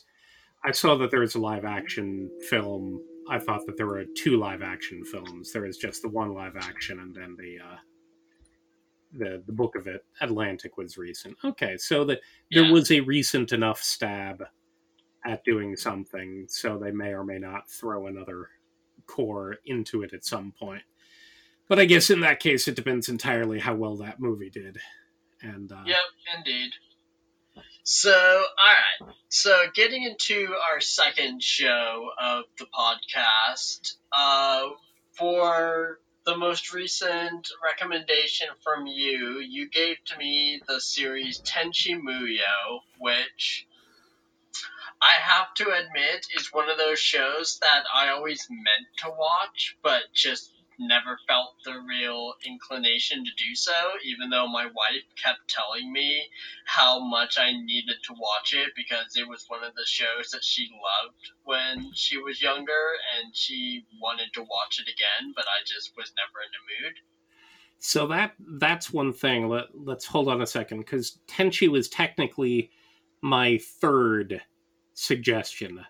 Uh, for folks out there, I don't know if we've mentioned it or not, but we normally will toss a couple suggestions at each other. And uh, you know anything can be vetoed if someone doesn't like it while watching it. I think that's only happened once so far once or twice. Uh, but in this case do you even remember the the two that i'd started with? Uh i'm trying to remember. I remember there was a sci-fi series and there was something else yeah, I don't I don't even remember as either at this point. I'd have to look up. But I brought this up. I was like, this was wild card for me because I know you don't really like delving too far prior to the 2000s. You'd rather stay comfortably in the aughts and the the tens, as it were. Uh, but I had a specific purpose for this, at least in part uh, because I would like to start having sort of themed and and topical podcasts about certain things. And you know what what is a harem anime would be one of those things. And tenchi is such an a touchstone talking about that. And that's one of those things where i have a more contentious opinion about it. So i threw it out there as like well maybe i'll bring it up I was not expecting this to either come to mind or be something that you thought you would want. And pretty quickly, you seem to laugh and say, "Well, uh, the wife wants to watch Tenchi, so I'm doing Tenchi," which I found pretty funny uh, at that point. But I, it was it was sort of a hail mary to to start because I figured we some of it would be required to uh, have future conversations and I wasn't expecting I wasn't expecting you to either go into it or go in as deep because that was the other thing. As I said, just watch the ones that come from that seed, that first OVA, Uh-huh. uh, and watch anything that was Ryo-Ohki branded, so a part of that timeline. And of course, that's one of the most challenging things about Tenchi is what the heck belongs to what. I mean, we just had confusion from Black Butler, where each progressive season is like just saying, "Never mind, roll back." Uh, Ciel isn't a demon anymore, but with Tenchi, there's technically interconnections in there, but it's really hard to know. So I was just like, watch the, uh, and I figured you'd you'd pretty much just watch two cours worth of the OVAs, and then you uh, you obviously went uh, went further. Now was that uh, partially because you wanted to force me to watch more of Black Butler, or was it simply because you know you were able to to suck him down quickly, and the the the waifu wanted to uh, to go through them, so it was just matter of course. Uh, little column A, little column B. Uh, I knew that with your completion complex, you were gonna watch quite a bit of Black Butler. I just had a suspicion that you weren't gonna watch the first season and stop there. That that is correct. I can ignore you know movies unless they're required to end the story. I can uh, I can ignore OVAs, but uh, if you're going to throw unless unless it's very much larger. So I mean, we've only twice gone out to anything that's in the four cour area, and uh, Assassin's Creed and Orange Road were all uh, you know put together and this one technically there's a bit more, but it's fairly completionist. Uh, Tenchi, obviously, you could not consume everything of Tenchi in only that many episodes because there's a whole crap ton of weird. Uh, Yeah, that was the main issue that I was running into when I first started down this path is that Funimation has them labeled in such a weird fashion that I was not sure how to watch them exactly. I was googling it. I was looking up Reddit I know, threads. you kept asking me questions, and I'm like, it, "It's done. Here, here's the Ryo-Ohki way. Here's what they say. The episode title. Here's the Funimation link that I found here. Let's do that." But yeah, they're like, "This one is called Tenchi Muyo. This one is called Tenchi Muyo OAVs. This one is called Tenchi Muyo Ryo-Ohki. This one is Tenchi Muyo movies." And I'm like, "Ah, my god, get your shit together." You'd think that they would just have one heading and then just like a slider that you could select, which is in semi chronological order or something like that. Not that that fully helps you, because between the whatever the the second series that they consider uh, and the third for the for the OAVs, they jump uh, a whole passel of years, and uh, and it definitely feels like you needed to have watched other earlier stuff to uh, understand the the characters that are brought in here. It's like I I guess they were in uh, Tenchi Muyo in Tenchi in Tokyo or War on Geminar or something. I don't really know where they came from, but you know they're they're here and they feel they're here and they feel meaningful. But uh, whatever. Yeah, that was where things got a little screwy for me because I remember I got through the first two cours. I got through roughly, you know, eh, roughly, you know, 20 something episodes of Tenchi, I believe. I may be miscounting. But then when I started into the third cour of the OVAs, they started introducing all these characters and they were making it sound like I should know who everyone was and Right. I really really didn't. That's that's where you hop between 1995 and 2003. So it's an it's an eight year leap. It doesn't at all really feel like you're following the same storyline, even though it's the same universe.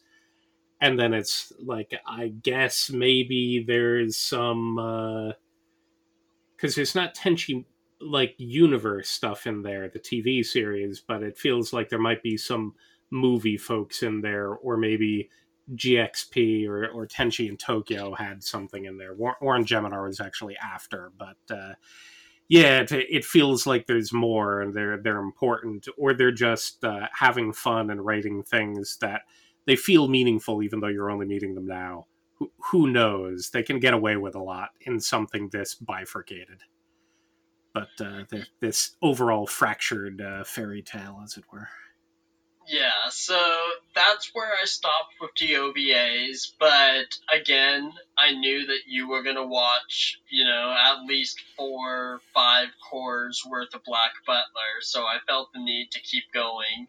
So I turned on Tenchi Universe and I watched through both cours of that, which was a full 26 episodes. So uh, I guess the the question is, I mean, this feels like one of those things where no matter what you would unless you're someone who just weebed up in the past you know five years or so anyone with any particular eld to them it feels like there's enough background tenchiism that you know the reputation you know what to expect you probably recognize the characters uh, from it whether whether or not you expect the particular form that the hijinks uh, ensue upon. Uh, but I guess the the two questions to to start with is what you know how what was your relative familiarity with it? Uh, what did you think you were going to be a part of going in? And I suppose an, another thing was why didn't you get around to this? Where where did it sit on the uh, the the sort of cultural prominence that led you to just keep ignoring it, especially if uh, your wife had uh, already you know watched a whole bunch of it and enjoyed it back in the day, and you obviously watch and rewatch a lot with her pretty constantly, so. So, alright, we'll go ahead. We'll start with the beginning question. so, alright, uh, what I knew about Tenchi ahead of time was I was familiar with the concept. I was familiar with the idea of it being a very formulative harem series. Uh, I know it's not the first harem series, but it's one of the first ones that gained widespread notoriety, I think. Right. So I was familiar with the basic ideas behind it, and I was also familiar with the characters because uh, years ago, without realizing that they were actually spin off series, I watched Sasami uh, hmm. Pretty Girl, you, Magical you watch, Girl. You watch Pretty Sammy? That's yes, I did. Yeah, okay. I, did. I didn't realize that it was a Tenchi spinoff at the time, though. Right. Ha. So you didn't recognize the characters at the time to know that they were all, you know, playing playing the part. You knew that there was a Tenchi, but you weren't familiar enough with the uh, with the characters and the art to uh, to recognize that those were all literally them. Yeah, pretty much. Interesting. I guess we'll have to chat about how that, uh, whether or not that changed anything. There, there are weird ways to uh, get into something, and uh, an, amusing, uh, like the uh, uh, OVA TV series side story spin off of a alternate fun episode in the middle of Tenchi Universe is is certainly probably the more unique way to have entered the franchise.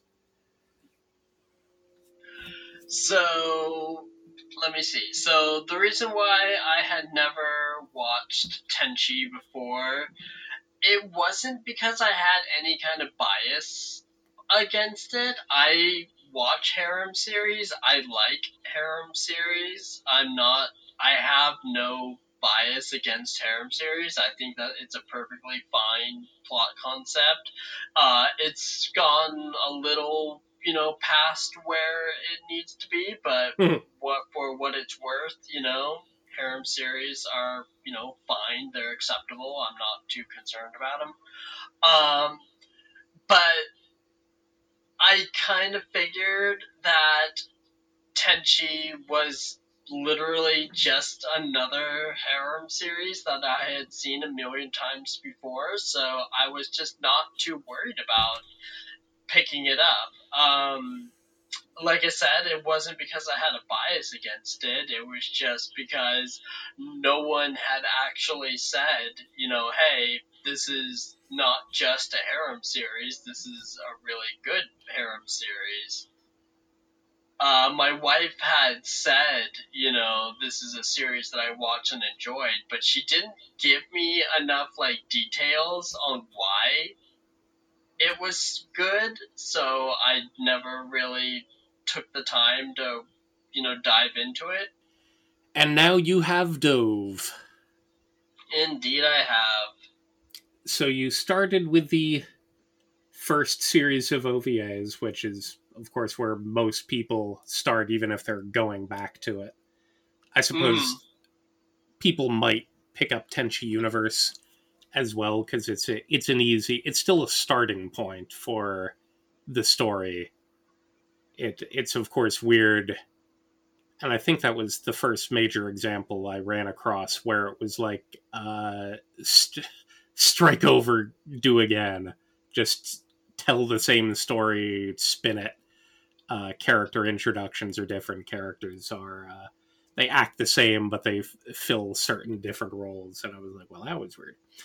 But uh, yeah, I, I of course entered with with the OVAs. Uh, I forget exactly when. In, it feels ninety five or ninety six ish is uh, when I would have, and then and then I'm sure I pulled Universe from uh, various Chinatown trips, grabbing the fan subs Mhm. and of course that was big and formative for for us at that point but uh how how was rolling in with the uh the ovas i don't i don't even think it's worth like giving a, an overall here's what tenchi is the way we did with black butler. You might as well just describe uh what's going on uh the character intros because it kind of doesn't have a story. Yeah, uh, the OVAs just kind of do their own thing, don't they? Pretty much pretty much i mean there there is of course stuff to it that uh i find that the third series and i i think you said you did you drop that or did you actually get through the third series I I dropped it. I think I watched like two two or three episodes and realized that I was just way too confused. I yeah, the confusion doesn't dissipate. It was short enough, so I did watch it for the first time. Uh, this time, I'd never watched it before, but uh, but yeah. So uh, so how was your uh, your going going in going through? Uh, I can honestly tell you, and you know this, that if I don't like something or I can't find a hook, then it's like pulling teeth out of a horse trying to get me to stick with it. I need to have a hook. Okay. And in this case, I found it in the characters. I found that the characters were just really fun to be around. Uh, even, you know, hapless Tenchi, you know, had his moments. So, you know, there were definitely hooks uh, from multiple angles that brought me in. The story, what I really liked about it is that it's a sci-fi, but that doesn't take itself too seriously. But yeah, so Tenchi, what I really like about it is that the characters were a lot of fun, and the sci-fi story didn't take itself too seriously, which made it a lot easier to get into it. with sci-fi series, one of my big problems is when it does take itself too seriously and tries to throw out techno babble at me, and it always goes over my head and makes me feel lost and stupid. Tenchi didn't do that. No, they uh it's very Star Warsy, and you you only need a minimal appreciation of uh, laser swords and explosions, and uh, otherwise people that can fly and teleport and uh, occasionally cross dimensions. So it's like, all right, we got our bases covered. They all of these people do crazy shit. Yeah, pretty much. Uh, before we get too far in, I just want to go ahead and make it clear best girl is Kiyone, and I will hear no argument. Uh, well, the only thing, the the only thing, I mean, Kiyone is definitely best girl, but uh, ah, damn it, I'm I'm off on their thing. I thought I had uh, written their names down just to have them as reference, but the the Guardians, uh, I I love as well. Uh, Azaka and uh, Kami Kamidake, something like that. Yeah. Uh, I do enjoy the uh, them, especially since uh, one of them is Kenichi Ogata, who just has the best voice. But uh, I can't argue too hard. Now she's not, you know, who should win except she should win in life because she's so put upon by the sheer existence of Mihoshi. But then yes, again, indeed. then again, so are we all. Yeah. so yeah, but uh, like I said, I managed to push my way through five cours pretty much. You know, like I said, I only got through about half of the third cour of the OVAs, and that was not through lack of effort. It was just that the story and characters were a little confusing. Yeah. So by by way, I suppose of uh, you know character introductions or spins or personality, but were there who who did you have the most fun with? Uh, I guess were there you know were there particular moments that it's like it, it's not just about uh, the doofy humor, but you enjoyed the character moments with them and Tenchi or the uh, occasional badass moments that uh, that they would convey. Uh, in terms of characters that I had the most fun with, while Kiyone is best girl, uh, her coolness and specialness would not have been as prominent if she didn't have Mihoshi there with her. So the two of them together made, you know, a really great pairing that made a lot of fun. That made a lot of the episodes a lot more fun. Gotcha. Um, in, in terms of like badass moments, um, personally, my favorite was towards the end of Tenchi Universe when they teased the death of uh, Ryoko. Sure. That was a pretty, you know, epic, badass moment, especially with the battle that she went through right beforehand. Right. She uh she the both the uh the battle and uh fighting uh Kagato the the second uh and uh then uh her course during the uh that particular episode and uh some enjoyable moments between her and Nagi. You you could Yeah. definitely feel a lot of flags usual flags were being tripped. So uh, there there certainly was a chance. So yeah, so those were like the characters and moments that really stood out to me. Uh, Tenchi Universe in general was really just a good overall product. I enjoyed it from start to finish and didn't have any issues with trying to get through it at all. So that was a really nice change of pace. Every so often, uh, you'll will come across a series that is good for a while and then it becomes kind of a slog. Gotcha. But Tenchi was just you know a really good, enjoyable, light-hearted romp all the way through. Is that implying that you did have uh, occasional problems with the uh, the OVAs, or uh, or just that you thought two cours of it would usually outpace the ability for it to hold itself together? Uh, I think more the latter. Uh, I think you know, after two cours, it just kind of started to fall apart a little bit.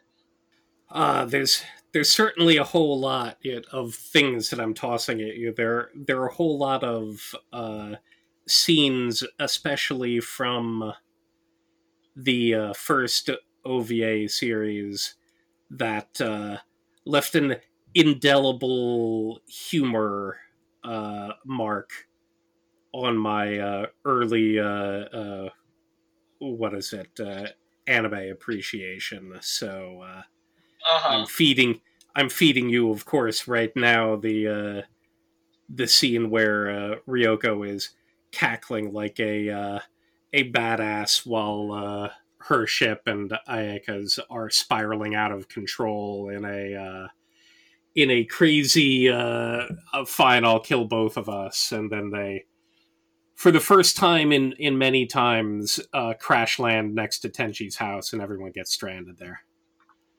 that uh, there's a whole lot of spaceship destruction. You'd you'd think the Masaki Shrine would become a shipyard due to how many exploded ships are nearby that they could just use for spare parts. I was a little surprised when I uh, when I went back to Universe and I uh, I burned through Universe a little more. I was skipping certain times just to because I'm at least familiar, so I wasn't watching them straight. I was trying to take them down a little faster. Uh, but I was I was surprised with a number of the ones from Universe that I think I had associated with the OVA. Certain certain scenes, obviously not uh, Kiyone because she doesn't show up in the uh, OAVs, but uh, uh, other ones were like, oh, I I remember that and that particular scene and that particular other amusing bit, and I think I'd been remembering, you know, that I watched the OAVs a lot more, so I probably assumed most of what I remembered came from them rather than uh, rather than Universe, which I feel like I watched maybe twice because. Uh, you know, once with a certain set of friends and once with another set. Uh-huh. That's, but, uh, but it was definitely a fun revisit. I think, uh, universe holds itself together better. Uh, I like that uh, the first cour of it is basically all earthbound hijinks that they do and even when you feel like oh they have the plot in which they're flying out to go back to Jurai and do stuff, they're still, oh, uh, you know, we have to stop at this planet over here. Oh, Sasami has a uh, an episode where she hangs out with a ghost girl who died on the space Titanic. Oh, we have to have a bikini contest. Uh, oh, we need we all need money. We don't have enough space money with us. So somehow we we now own a hostess club and uh, trick people into uh, going in and paying too much for booze. That uh, it amused me how uh, how well they could construct businesses to make money when they had no money going in.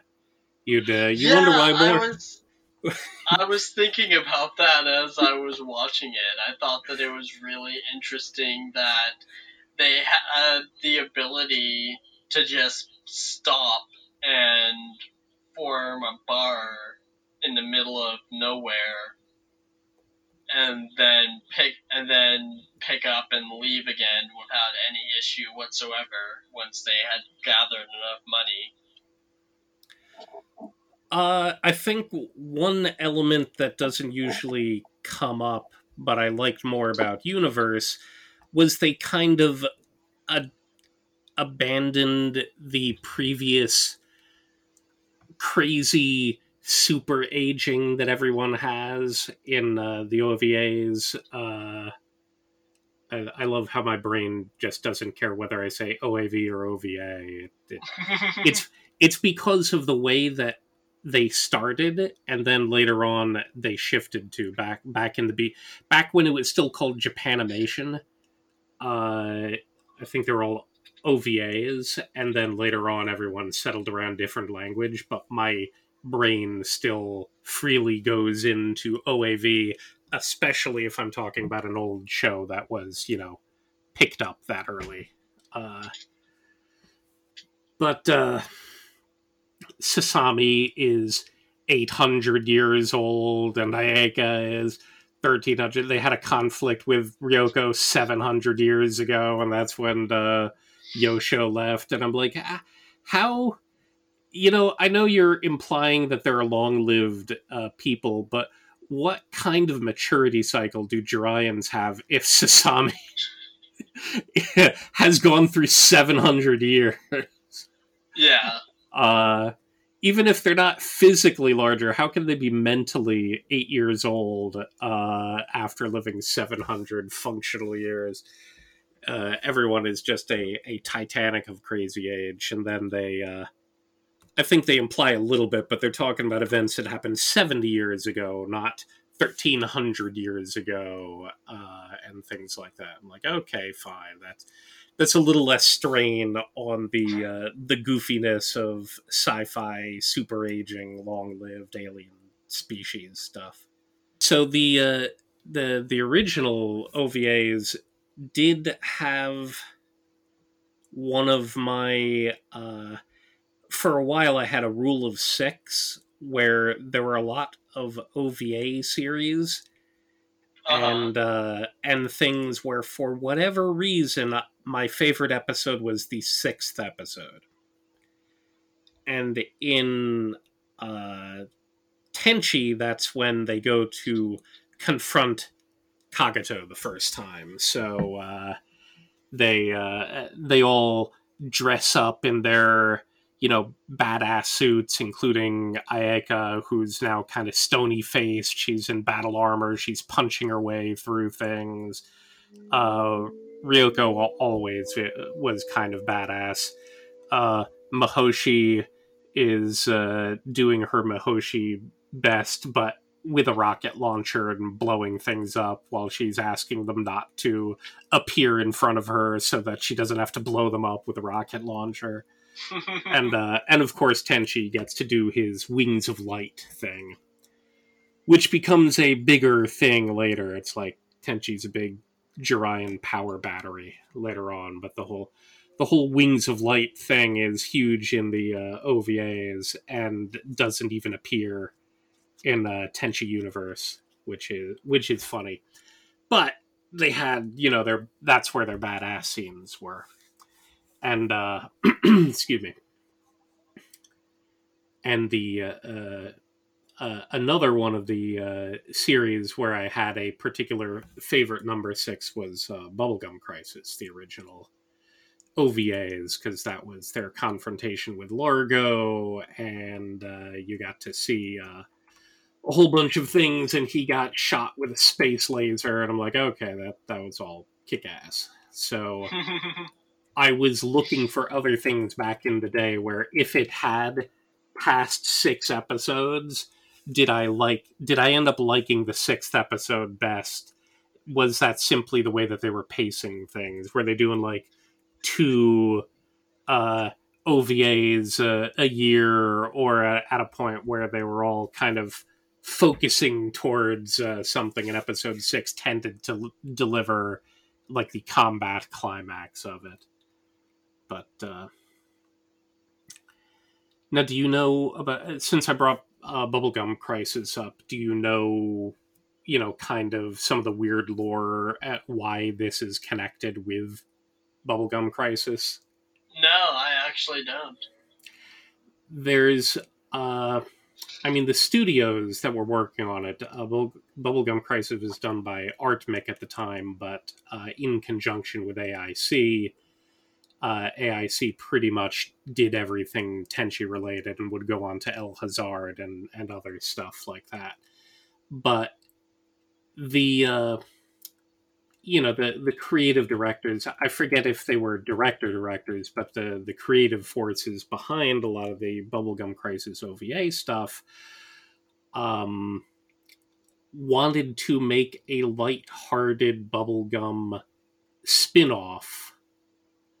Uh I guess he was seeing a, a trend of a bunch of characters, uh, a bunch of girls around a guy, or a bunch of characters of one gender surrounding a single character of the other gender. And of course, the whole Knight Sabers squad is all female. The only guy there is Sylia's brother, Mackie. And uh, I guess they were chatting about, you know, how to make this sort of a comedic spin off of it and what kind of uh, hijinks they could do. I mean, Mackie was already perving on uh, uh, in occasional episodes in the original Bubblegum Crisis anyway, but that apparently is what evolved into, you know, spinning it into what became Tenchi Muyo at that point. There's uh, on neither of them uh, was there, you know, manga or anything to base it on. It was simply what do we want to do here? So they started exploring uh, a comedic thing you know, girls going to the hot springs rather than fighting boomers all day long. Uh, and then they were mixing it around there. And I guess, I guess it wasn't as appealing to base it around a character like Mackie and uh, just have them. So they created a a more colorful overall cast. Excuse me, to uh, to do it around. So that uh, that evolved into Tenchi and uh, oh, that's interesting. Learn, learning learning about that. I I haven't delved hugely into the lore. That's sort of the surface level understanding of it, but uh, but because you still had the same sort of uh, creative uh, folks in there.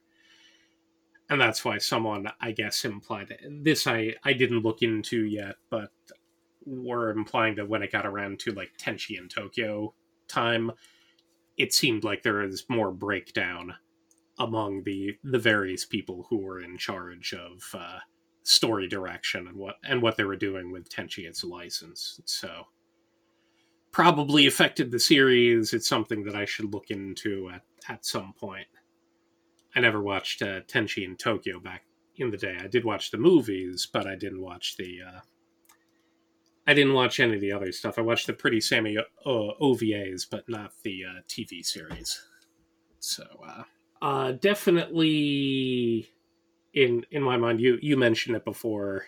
Since I'm staring at a picture of Mihoshi right now, that she was she was one of the things that uh, made me have a real anti-blonde bias back in the day. I mentioned it at, at least in part when we were doing Orange Road because Hikaru existed to be a not good romantic character and a not terribly good comedic character, and she was just the annoyance in the way. I'm like, God damn it, get out of the way.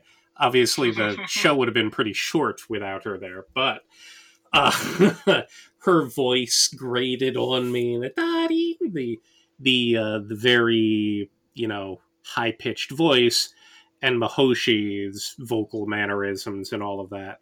That's the that's one of those characters who uh, you know the dub is definitely better than uh, because they're not trying to copy uh, her voice actress there. Uh, C-ko from Project A-ko was the third blonde in that trifecta of hugely annoying characters. Yeah, I can understand that one. So Mihoshi is uh, pretty obnoxious in uh, the the OVAs, uh, but I end up liking her a lot more in universe because of her dynamic with Kiyone. First of all, we get Kiyone. Secondly, they're there a lot more because Mihoshi kind of disappears and reappears at odder times in the OVAs. Uh, but she and Kiyone have their own thing here and there as well. Uh, there are some, you know, heartfelt moments here and there. They they're very, you know, Abbott and Costello in nature. The uh, you know, poor uh, uh, straight character and the uh, uh, you know their their long suffering having to deal with their manic uh, other but uh, because you also had them with the whole cast the whole time uh, and having their own things with each other here and there she was fleshed out and i uh, Mm-hmm. i liked it a bit more and uh, she wears a bikini well so you know there's that too we got we got proof of that finally in uh in, uh, Tenchi Universe when they when they had their bikini contest. There was uh there was a lot of nipply bits in the uh in the original OVAs. That's it certainly feels like the era where uh topless uh gals was all the rage. Uh, yeah, it's so hard to imagine that it's that in another timeline, Tenchi Muyo would have been my first pair of anime titties, as opposed to Project A-ko. Ah, A-ko. Nice. Mine was uh actually I'm forgetting if there were bare breasts in Bubblegum Crisis 1. There was definitely that that was definitely the first panty scene, but uh I don't recall if there was uh, full on nipple in uh, Bubblegum Crisis. Probably at some point, but I don't remember off the top of my head. Uh, so I think that ended up being Gray Digital Target instead. Ah, okay. But uh, Gunbuster was more the uh, you know the more of the formative thing, the the Gainax bounce. Yep. Got a got a uh, a Gainax bounce in one of the Tenchis as well. But uh, you know the important stuff. of course. Uh, so, were there any particular arcs, or you know, uh, the the the particular fun or the particular kinds of humor that uh, that uh, you liked most, or you just appreciated the overall humor level that was carried throughout? I enjoyed the overall product. Uh, I think if I had to choose a side story that I really enjoyed, it would be the bounty hunter who appeared every so often. Yeah, Nagi.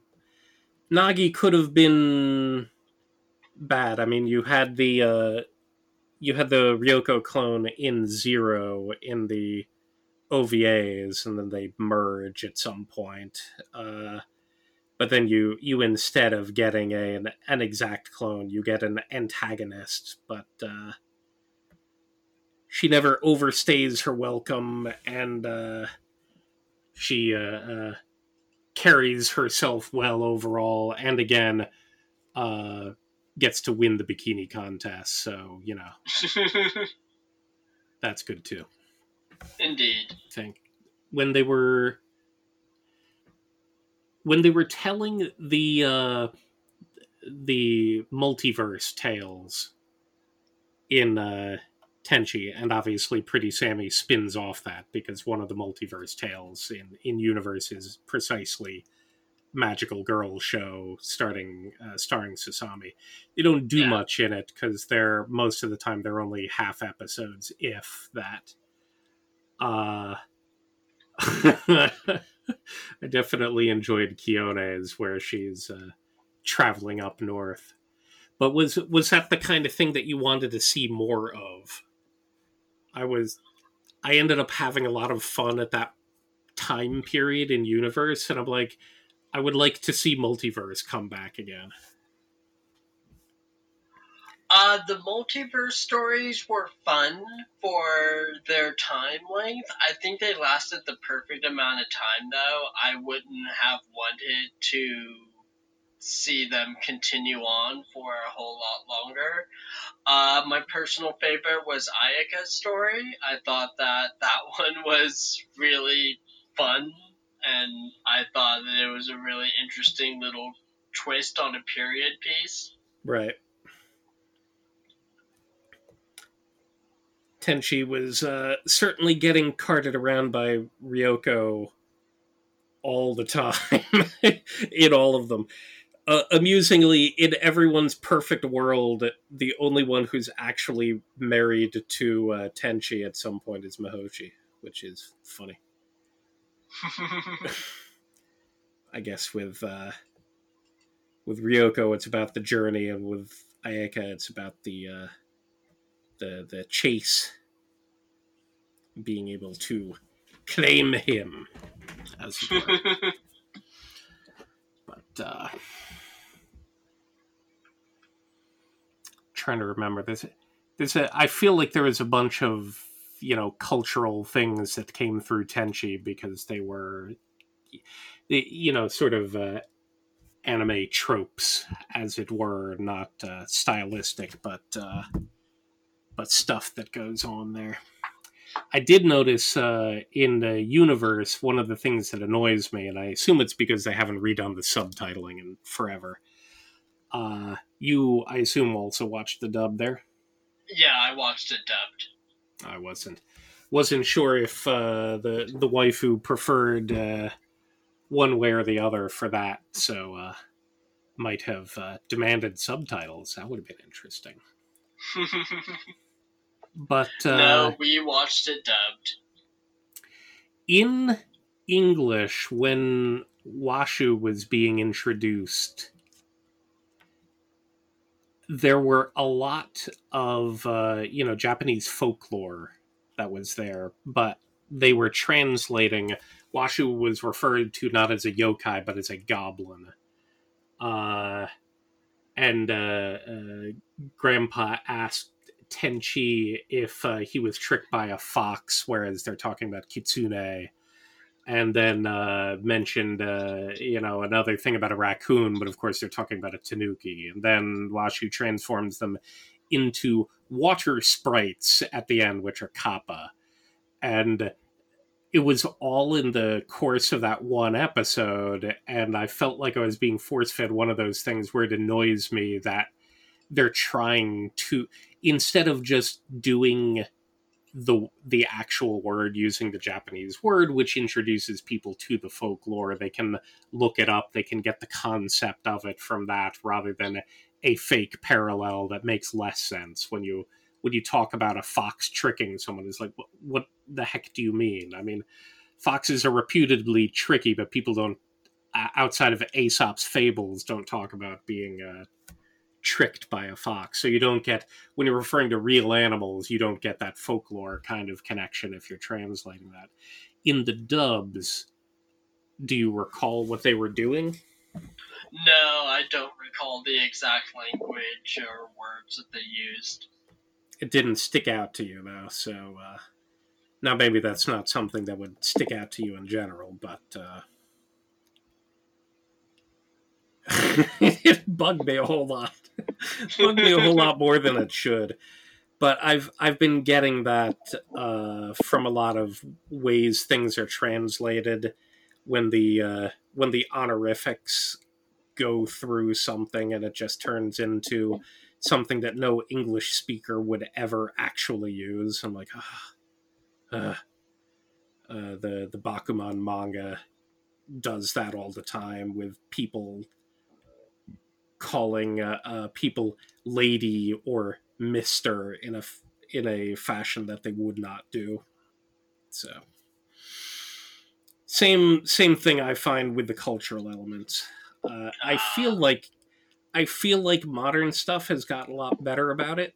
So it just feels like this was, uh, I guess, early enough that uh, it, it was never done you know, we were still in turning onigiri into jelly donuts days, so uh, expecting that they would uh, refer to yokai probably was uh, beyond me. but because they had so many of that one episode, it drove me nuts. What What do you feel like your chances are that you're going to continue with other things like the uh, the movies, which are following on the universe timeline, or or revisiting Pretty Sammy, or trying out Tenchi in Tokyo? Uh, Tenchi in Tokyo, I probably won't because I've had people on Twitter yell at me Okay. desperately to avoid that one at all costs. Amusingly, that makes me curious now. Because I'm like, well, now now I want to watch it if it's a train wreck. uh, I don't know if I will continue on with Tenchi. I had a really good time with it, but I don't know if I really feel the need to delve even deeper into the story. I think Universe did a pretty good job with it and wrapped it up well in 26 episodes. I think it might be worth doing the uh, the movies. I remember Okay. feeling good about the way Forever ended. Uh, but yeah, after that point, I I never really cared about anything else. G- GXP, War on Geminar, uh, Tenchi in Tokyo. I'm like, why do I want a an an expanded here? Here he's going off, I guess, to college and uh, meeting some random other chick there, and it's like now with another member, and uh, they're trying to sell me on a uh, relationship from that direction. Like, you know what? Nah. But uh, I think the movies are probably worth it, but that's the limit of where I went as well. I, I haven't been interested in any of the other stuff. So the only new Tenchi that I've watched as a part of this was I I did watch the uh, the aughts uh, season three or the the third series of the Ryo-Ohki OVA timeline, and it was definitely confusing. And oh man, I found something to hate. You didn't you wouldn't have gotten there, I don't think, but I found something to hate more than Mihoshi herself, which was her brother, who came out of nowhere and is a huge siscon. And uh well, I guess if you watched three episodes, you probably did get him right away. But he yeah, he hangs around. Got, he comes back again. I'm like, oh god. Uh, the f- the fact that he comes into play and does stuff, and that they, they didn't weave him in well, and then they end with him and another character. I'm like, why am I supposed to care about these people? So again, it's like, yeah, did they get introduced in in GXP because that was a longer series and had Galaxy Police stuff, and that's he was Galaxy Police, so hmm I don't know, but it was it was real not good. they were just poor antagonists. In the in the end, you have uh, I feel like Lady Tokimi had something in another one. You got uh, if you remember from the OVAs, Doctor Clay was uh, a servant of a particular. You saw a visage of uh, you know a, a haughty, evil uh, looking uh, woman, and he said, "Okay, here here's the big badass later." And she does show up in the third series, but she shows up not really as an antagonist, and in this god trinity with Washu and Tsunami and something. I'm like, what the hell is going on here? And I guess Tokimi had more going on in. Again, one of the other uh, things where it's at least implied that uh, you know you you were introduced to the character in one of them. Um, so you should you don't need to have development in the other one. They sh- they're showing up in the OVAs, but you already know what to expect, I guess. Uh, or else they didn't really think through that either. So very, very weird.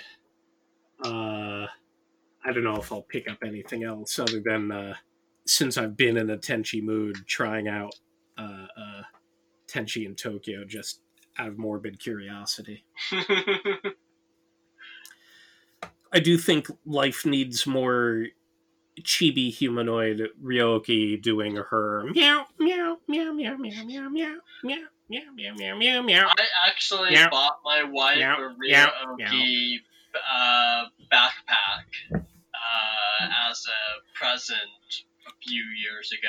I don't know go. where it is. I don't know where it is now, but I did buy her a Ryo-Ohki backpack. Nice.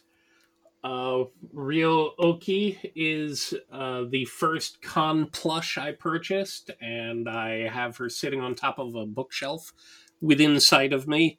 And I also bought one for my mom because Ryo-Ohki. I I don't really care. Ryo-Ohki is just weird and cute, and uh, that's that's all you need really. You don't need to watch the the anime to think that cabbits are the best idea.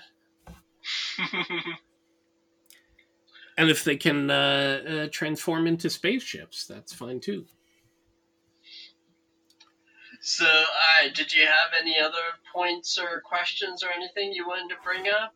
Well, not questions, but uh, since we went through, you know, the the voice cast and other stuff, I guess uh, uh, uh, you don't get the connection since I'm I'm sub your your dub. But uh, if you recall, back when we were doing um, Mahoromatic, Uh huh. was like there's that sensei you know the pervert sensei Yeah. uh and and i immediately recognized her voice because that's Ayeka's voice which is so it it occupies such a uh, weird dimension. Not one that I like. I love Ryoko's voice a lot more, and of classic era voice actresses, uh, Ai Orikasa, who is Ryoko's voice actress, is one of my favorites, just behind uh, Hiro who did uh, Madoka from Orange Road. And literally, it's like those roles which implant my uh, my love of their voice uh, and of their melodiousness. And uh, uh, Ai Orikasa, in fact, did a lot of the songs, uh, openings, uh, or not really openings, rather, but uh, endings for uh, for Tenchi that were going along. Uh, and there are a bunch of character songs with them as well. But uh, so I, I just had to bring up Mahoromatic in reverse because now we have her formative. This is her uh, her alpha stage as uh, Ayeka, and I do enjoy her conveyance. Certainly, I mean she's the oh ho ho ho Ojo sama uh, writ magnificently large with uh, one of the most iconic laughs you can get out of that uh, archetype. Uh, uh, she's a horrible singer. So bad. Uh, so it was weird to, to hear her come back because with a lot of these characters, uh, there's a a lot of them that basically you know they were part of Tenchi Gang, and a few of them show up in other stuff, but most of them didn't really have a whole lot more going on.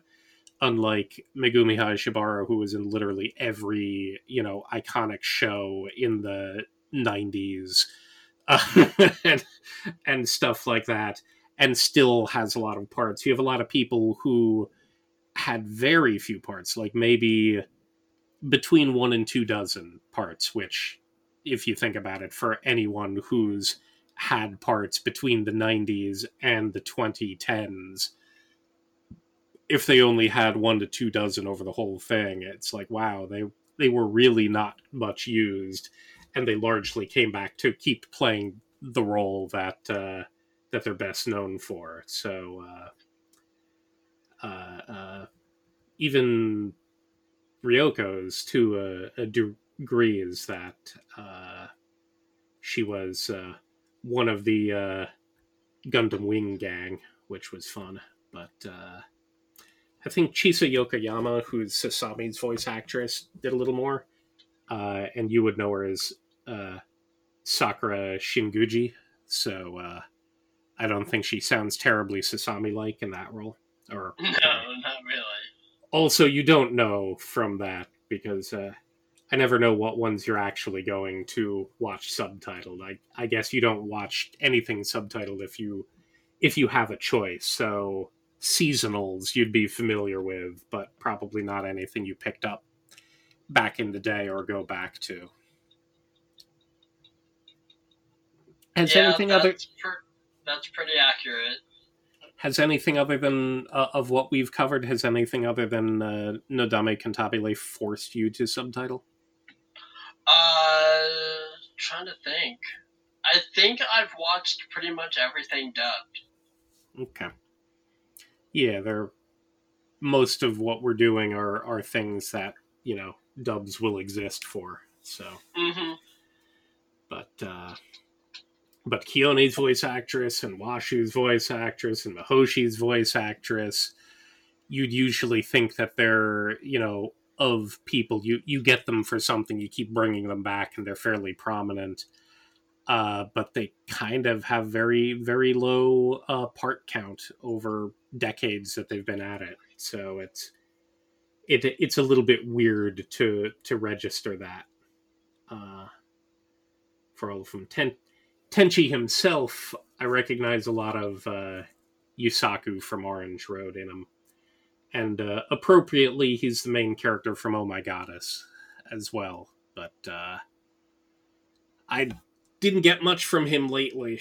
I think the only one who had a real huge uh, career was uh, kenichi ogata who's again one of the two guardians.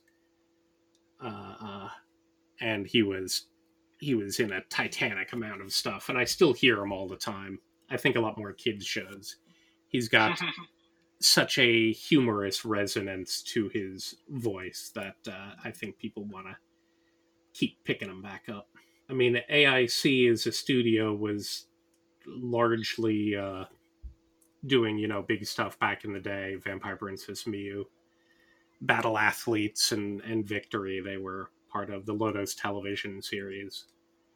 Uh, Artmic before that was doing Bubblegum Crisis, Gall Force, Dangaioh, uh, and then into to Tenchi. Uh, I think they did uh, with one of the uh, directors of the second and third OVA series. The, they did uh, Megazone 23 Part 3 together as well, which is the weird one. But there's not not a whole lot that I can connect them to, you know, recent stuff. I had better luck with uh, with Black Butler on that front. Uh, now this is one thing where the music sits with me pretty huge as well. The uh, that first opening, hmm the instrumental synth, the the interesting quality. I, I just kind of love the uh, the particular what feels like uh, Japanese uh, authentic musical stylings. You got the chantings and the the kind of things where they're you're getting the the woodblock effects uh, in it, both as sound effects and as parts of music. But it has a, a an interesting what certainly for the time it felt like a futuristic sort of drive to it in uh, Yeah, in the way they was, were doing a lot of it. that was one thing that my wife and I both found really we didn't I wouldn't say that we found it to be bad, but it felt really weird with how much anime we usually watch that has these upbeat poppy you know jingly songs that get caught in your head and Right. then and even with this one you we were expecting the same thing because the tone of the series is so lighthearted but instead it's this deep booming, driving sci-fi rhythm. I know. I, I for for me the the first opening for that is is hugely iconic, and I I love that one quite a lot. Uh, for the second OVA series, the uh, the uh, I'm a Pioneer. That's uh, Chisa Yokoyama's voice actress doing the singing on it. Uh, Sasami's rather voice actress. Chisa Yokoyama is the voice actress. Uh, it would be interesting if she also had a voice actress. She doesn't do anything herself. It's a little tiny person inside her. And I uh, I really like the Tenchi Universe opening as well. Uh, I picked up the Sonyo Wonderland uh, CD, and I picked up a, a number of Tenchi soundtracks, and uh, they had all of those character songs in them, which is how I know that Yumi Takada is a really bad voice actress. Because uh, there are many tracks that I would I would go back to them out of curiosity again, but uh, but I would just have to skip them. I'm like, oh my god, dude, I, this is pain. This is pain. But uh, so when they were singing the karaoke on the uh, like they bought the player and they were all having these breaks and singing their songs i'm like i know all of these characters like they they made an excuse in the middle of them like they had a character song album probably and then they just decided to make that a plot point in the middle of uh, an episode and just have an excuse for playing parts of the songs and letting the audience enjoy those out of context things as uh, part of the show, which I, I found amusing. But uh, that was probably the best part of the uh, OVA third series was elements of that original OVA uh, being brought back in a in a somewhat expanded form in the uh, uh, in that opening. So I, I didn't like that one as much, but of course it's not as iconic for me. But I appreciated that they gave that particular opening a throwback. So, alright, let's go ahead. Let's wrap things up at that point. We've been recording for almost three hours, so this is going to be all sorts of fun to edit. Only three hours. mm. So, alright, uh, did you have any closing comments or anything that you wanted to say really quickly? No. Uh, I guess I just uh, appreciate you being simply one hell of a podcast host. Not a problem. So thank you very much for joining me again for another fun discussion. Uh, was a it was a hoot. So let's let's do this again with the single cour thing real soon. Yes, indeed. so, uh, and thank you to all of you for listening. Remember that if you want to support us or you're enjoying what we're doing, please give us a like, share, or subscribe over on Patreon. That's patreon.com slash otaku review. Uh, the new episodes go up there first, and then they will be going up on major podcast providers a week later. So if you want to be the one among the first to listen to these things, you'll want to check out our Patreon. Other than that, have a great night, everybody, and take care. See you, Space Cowboys.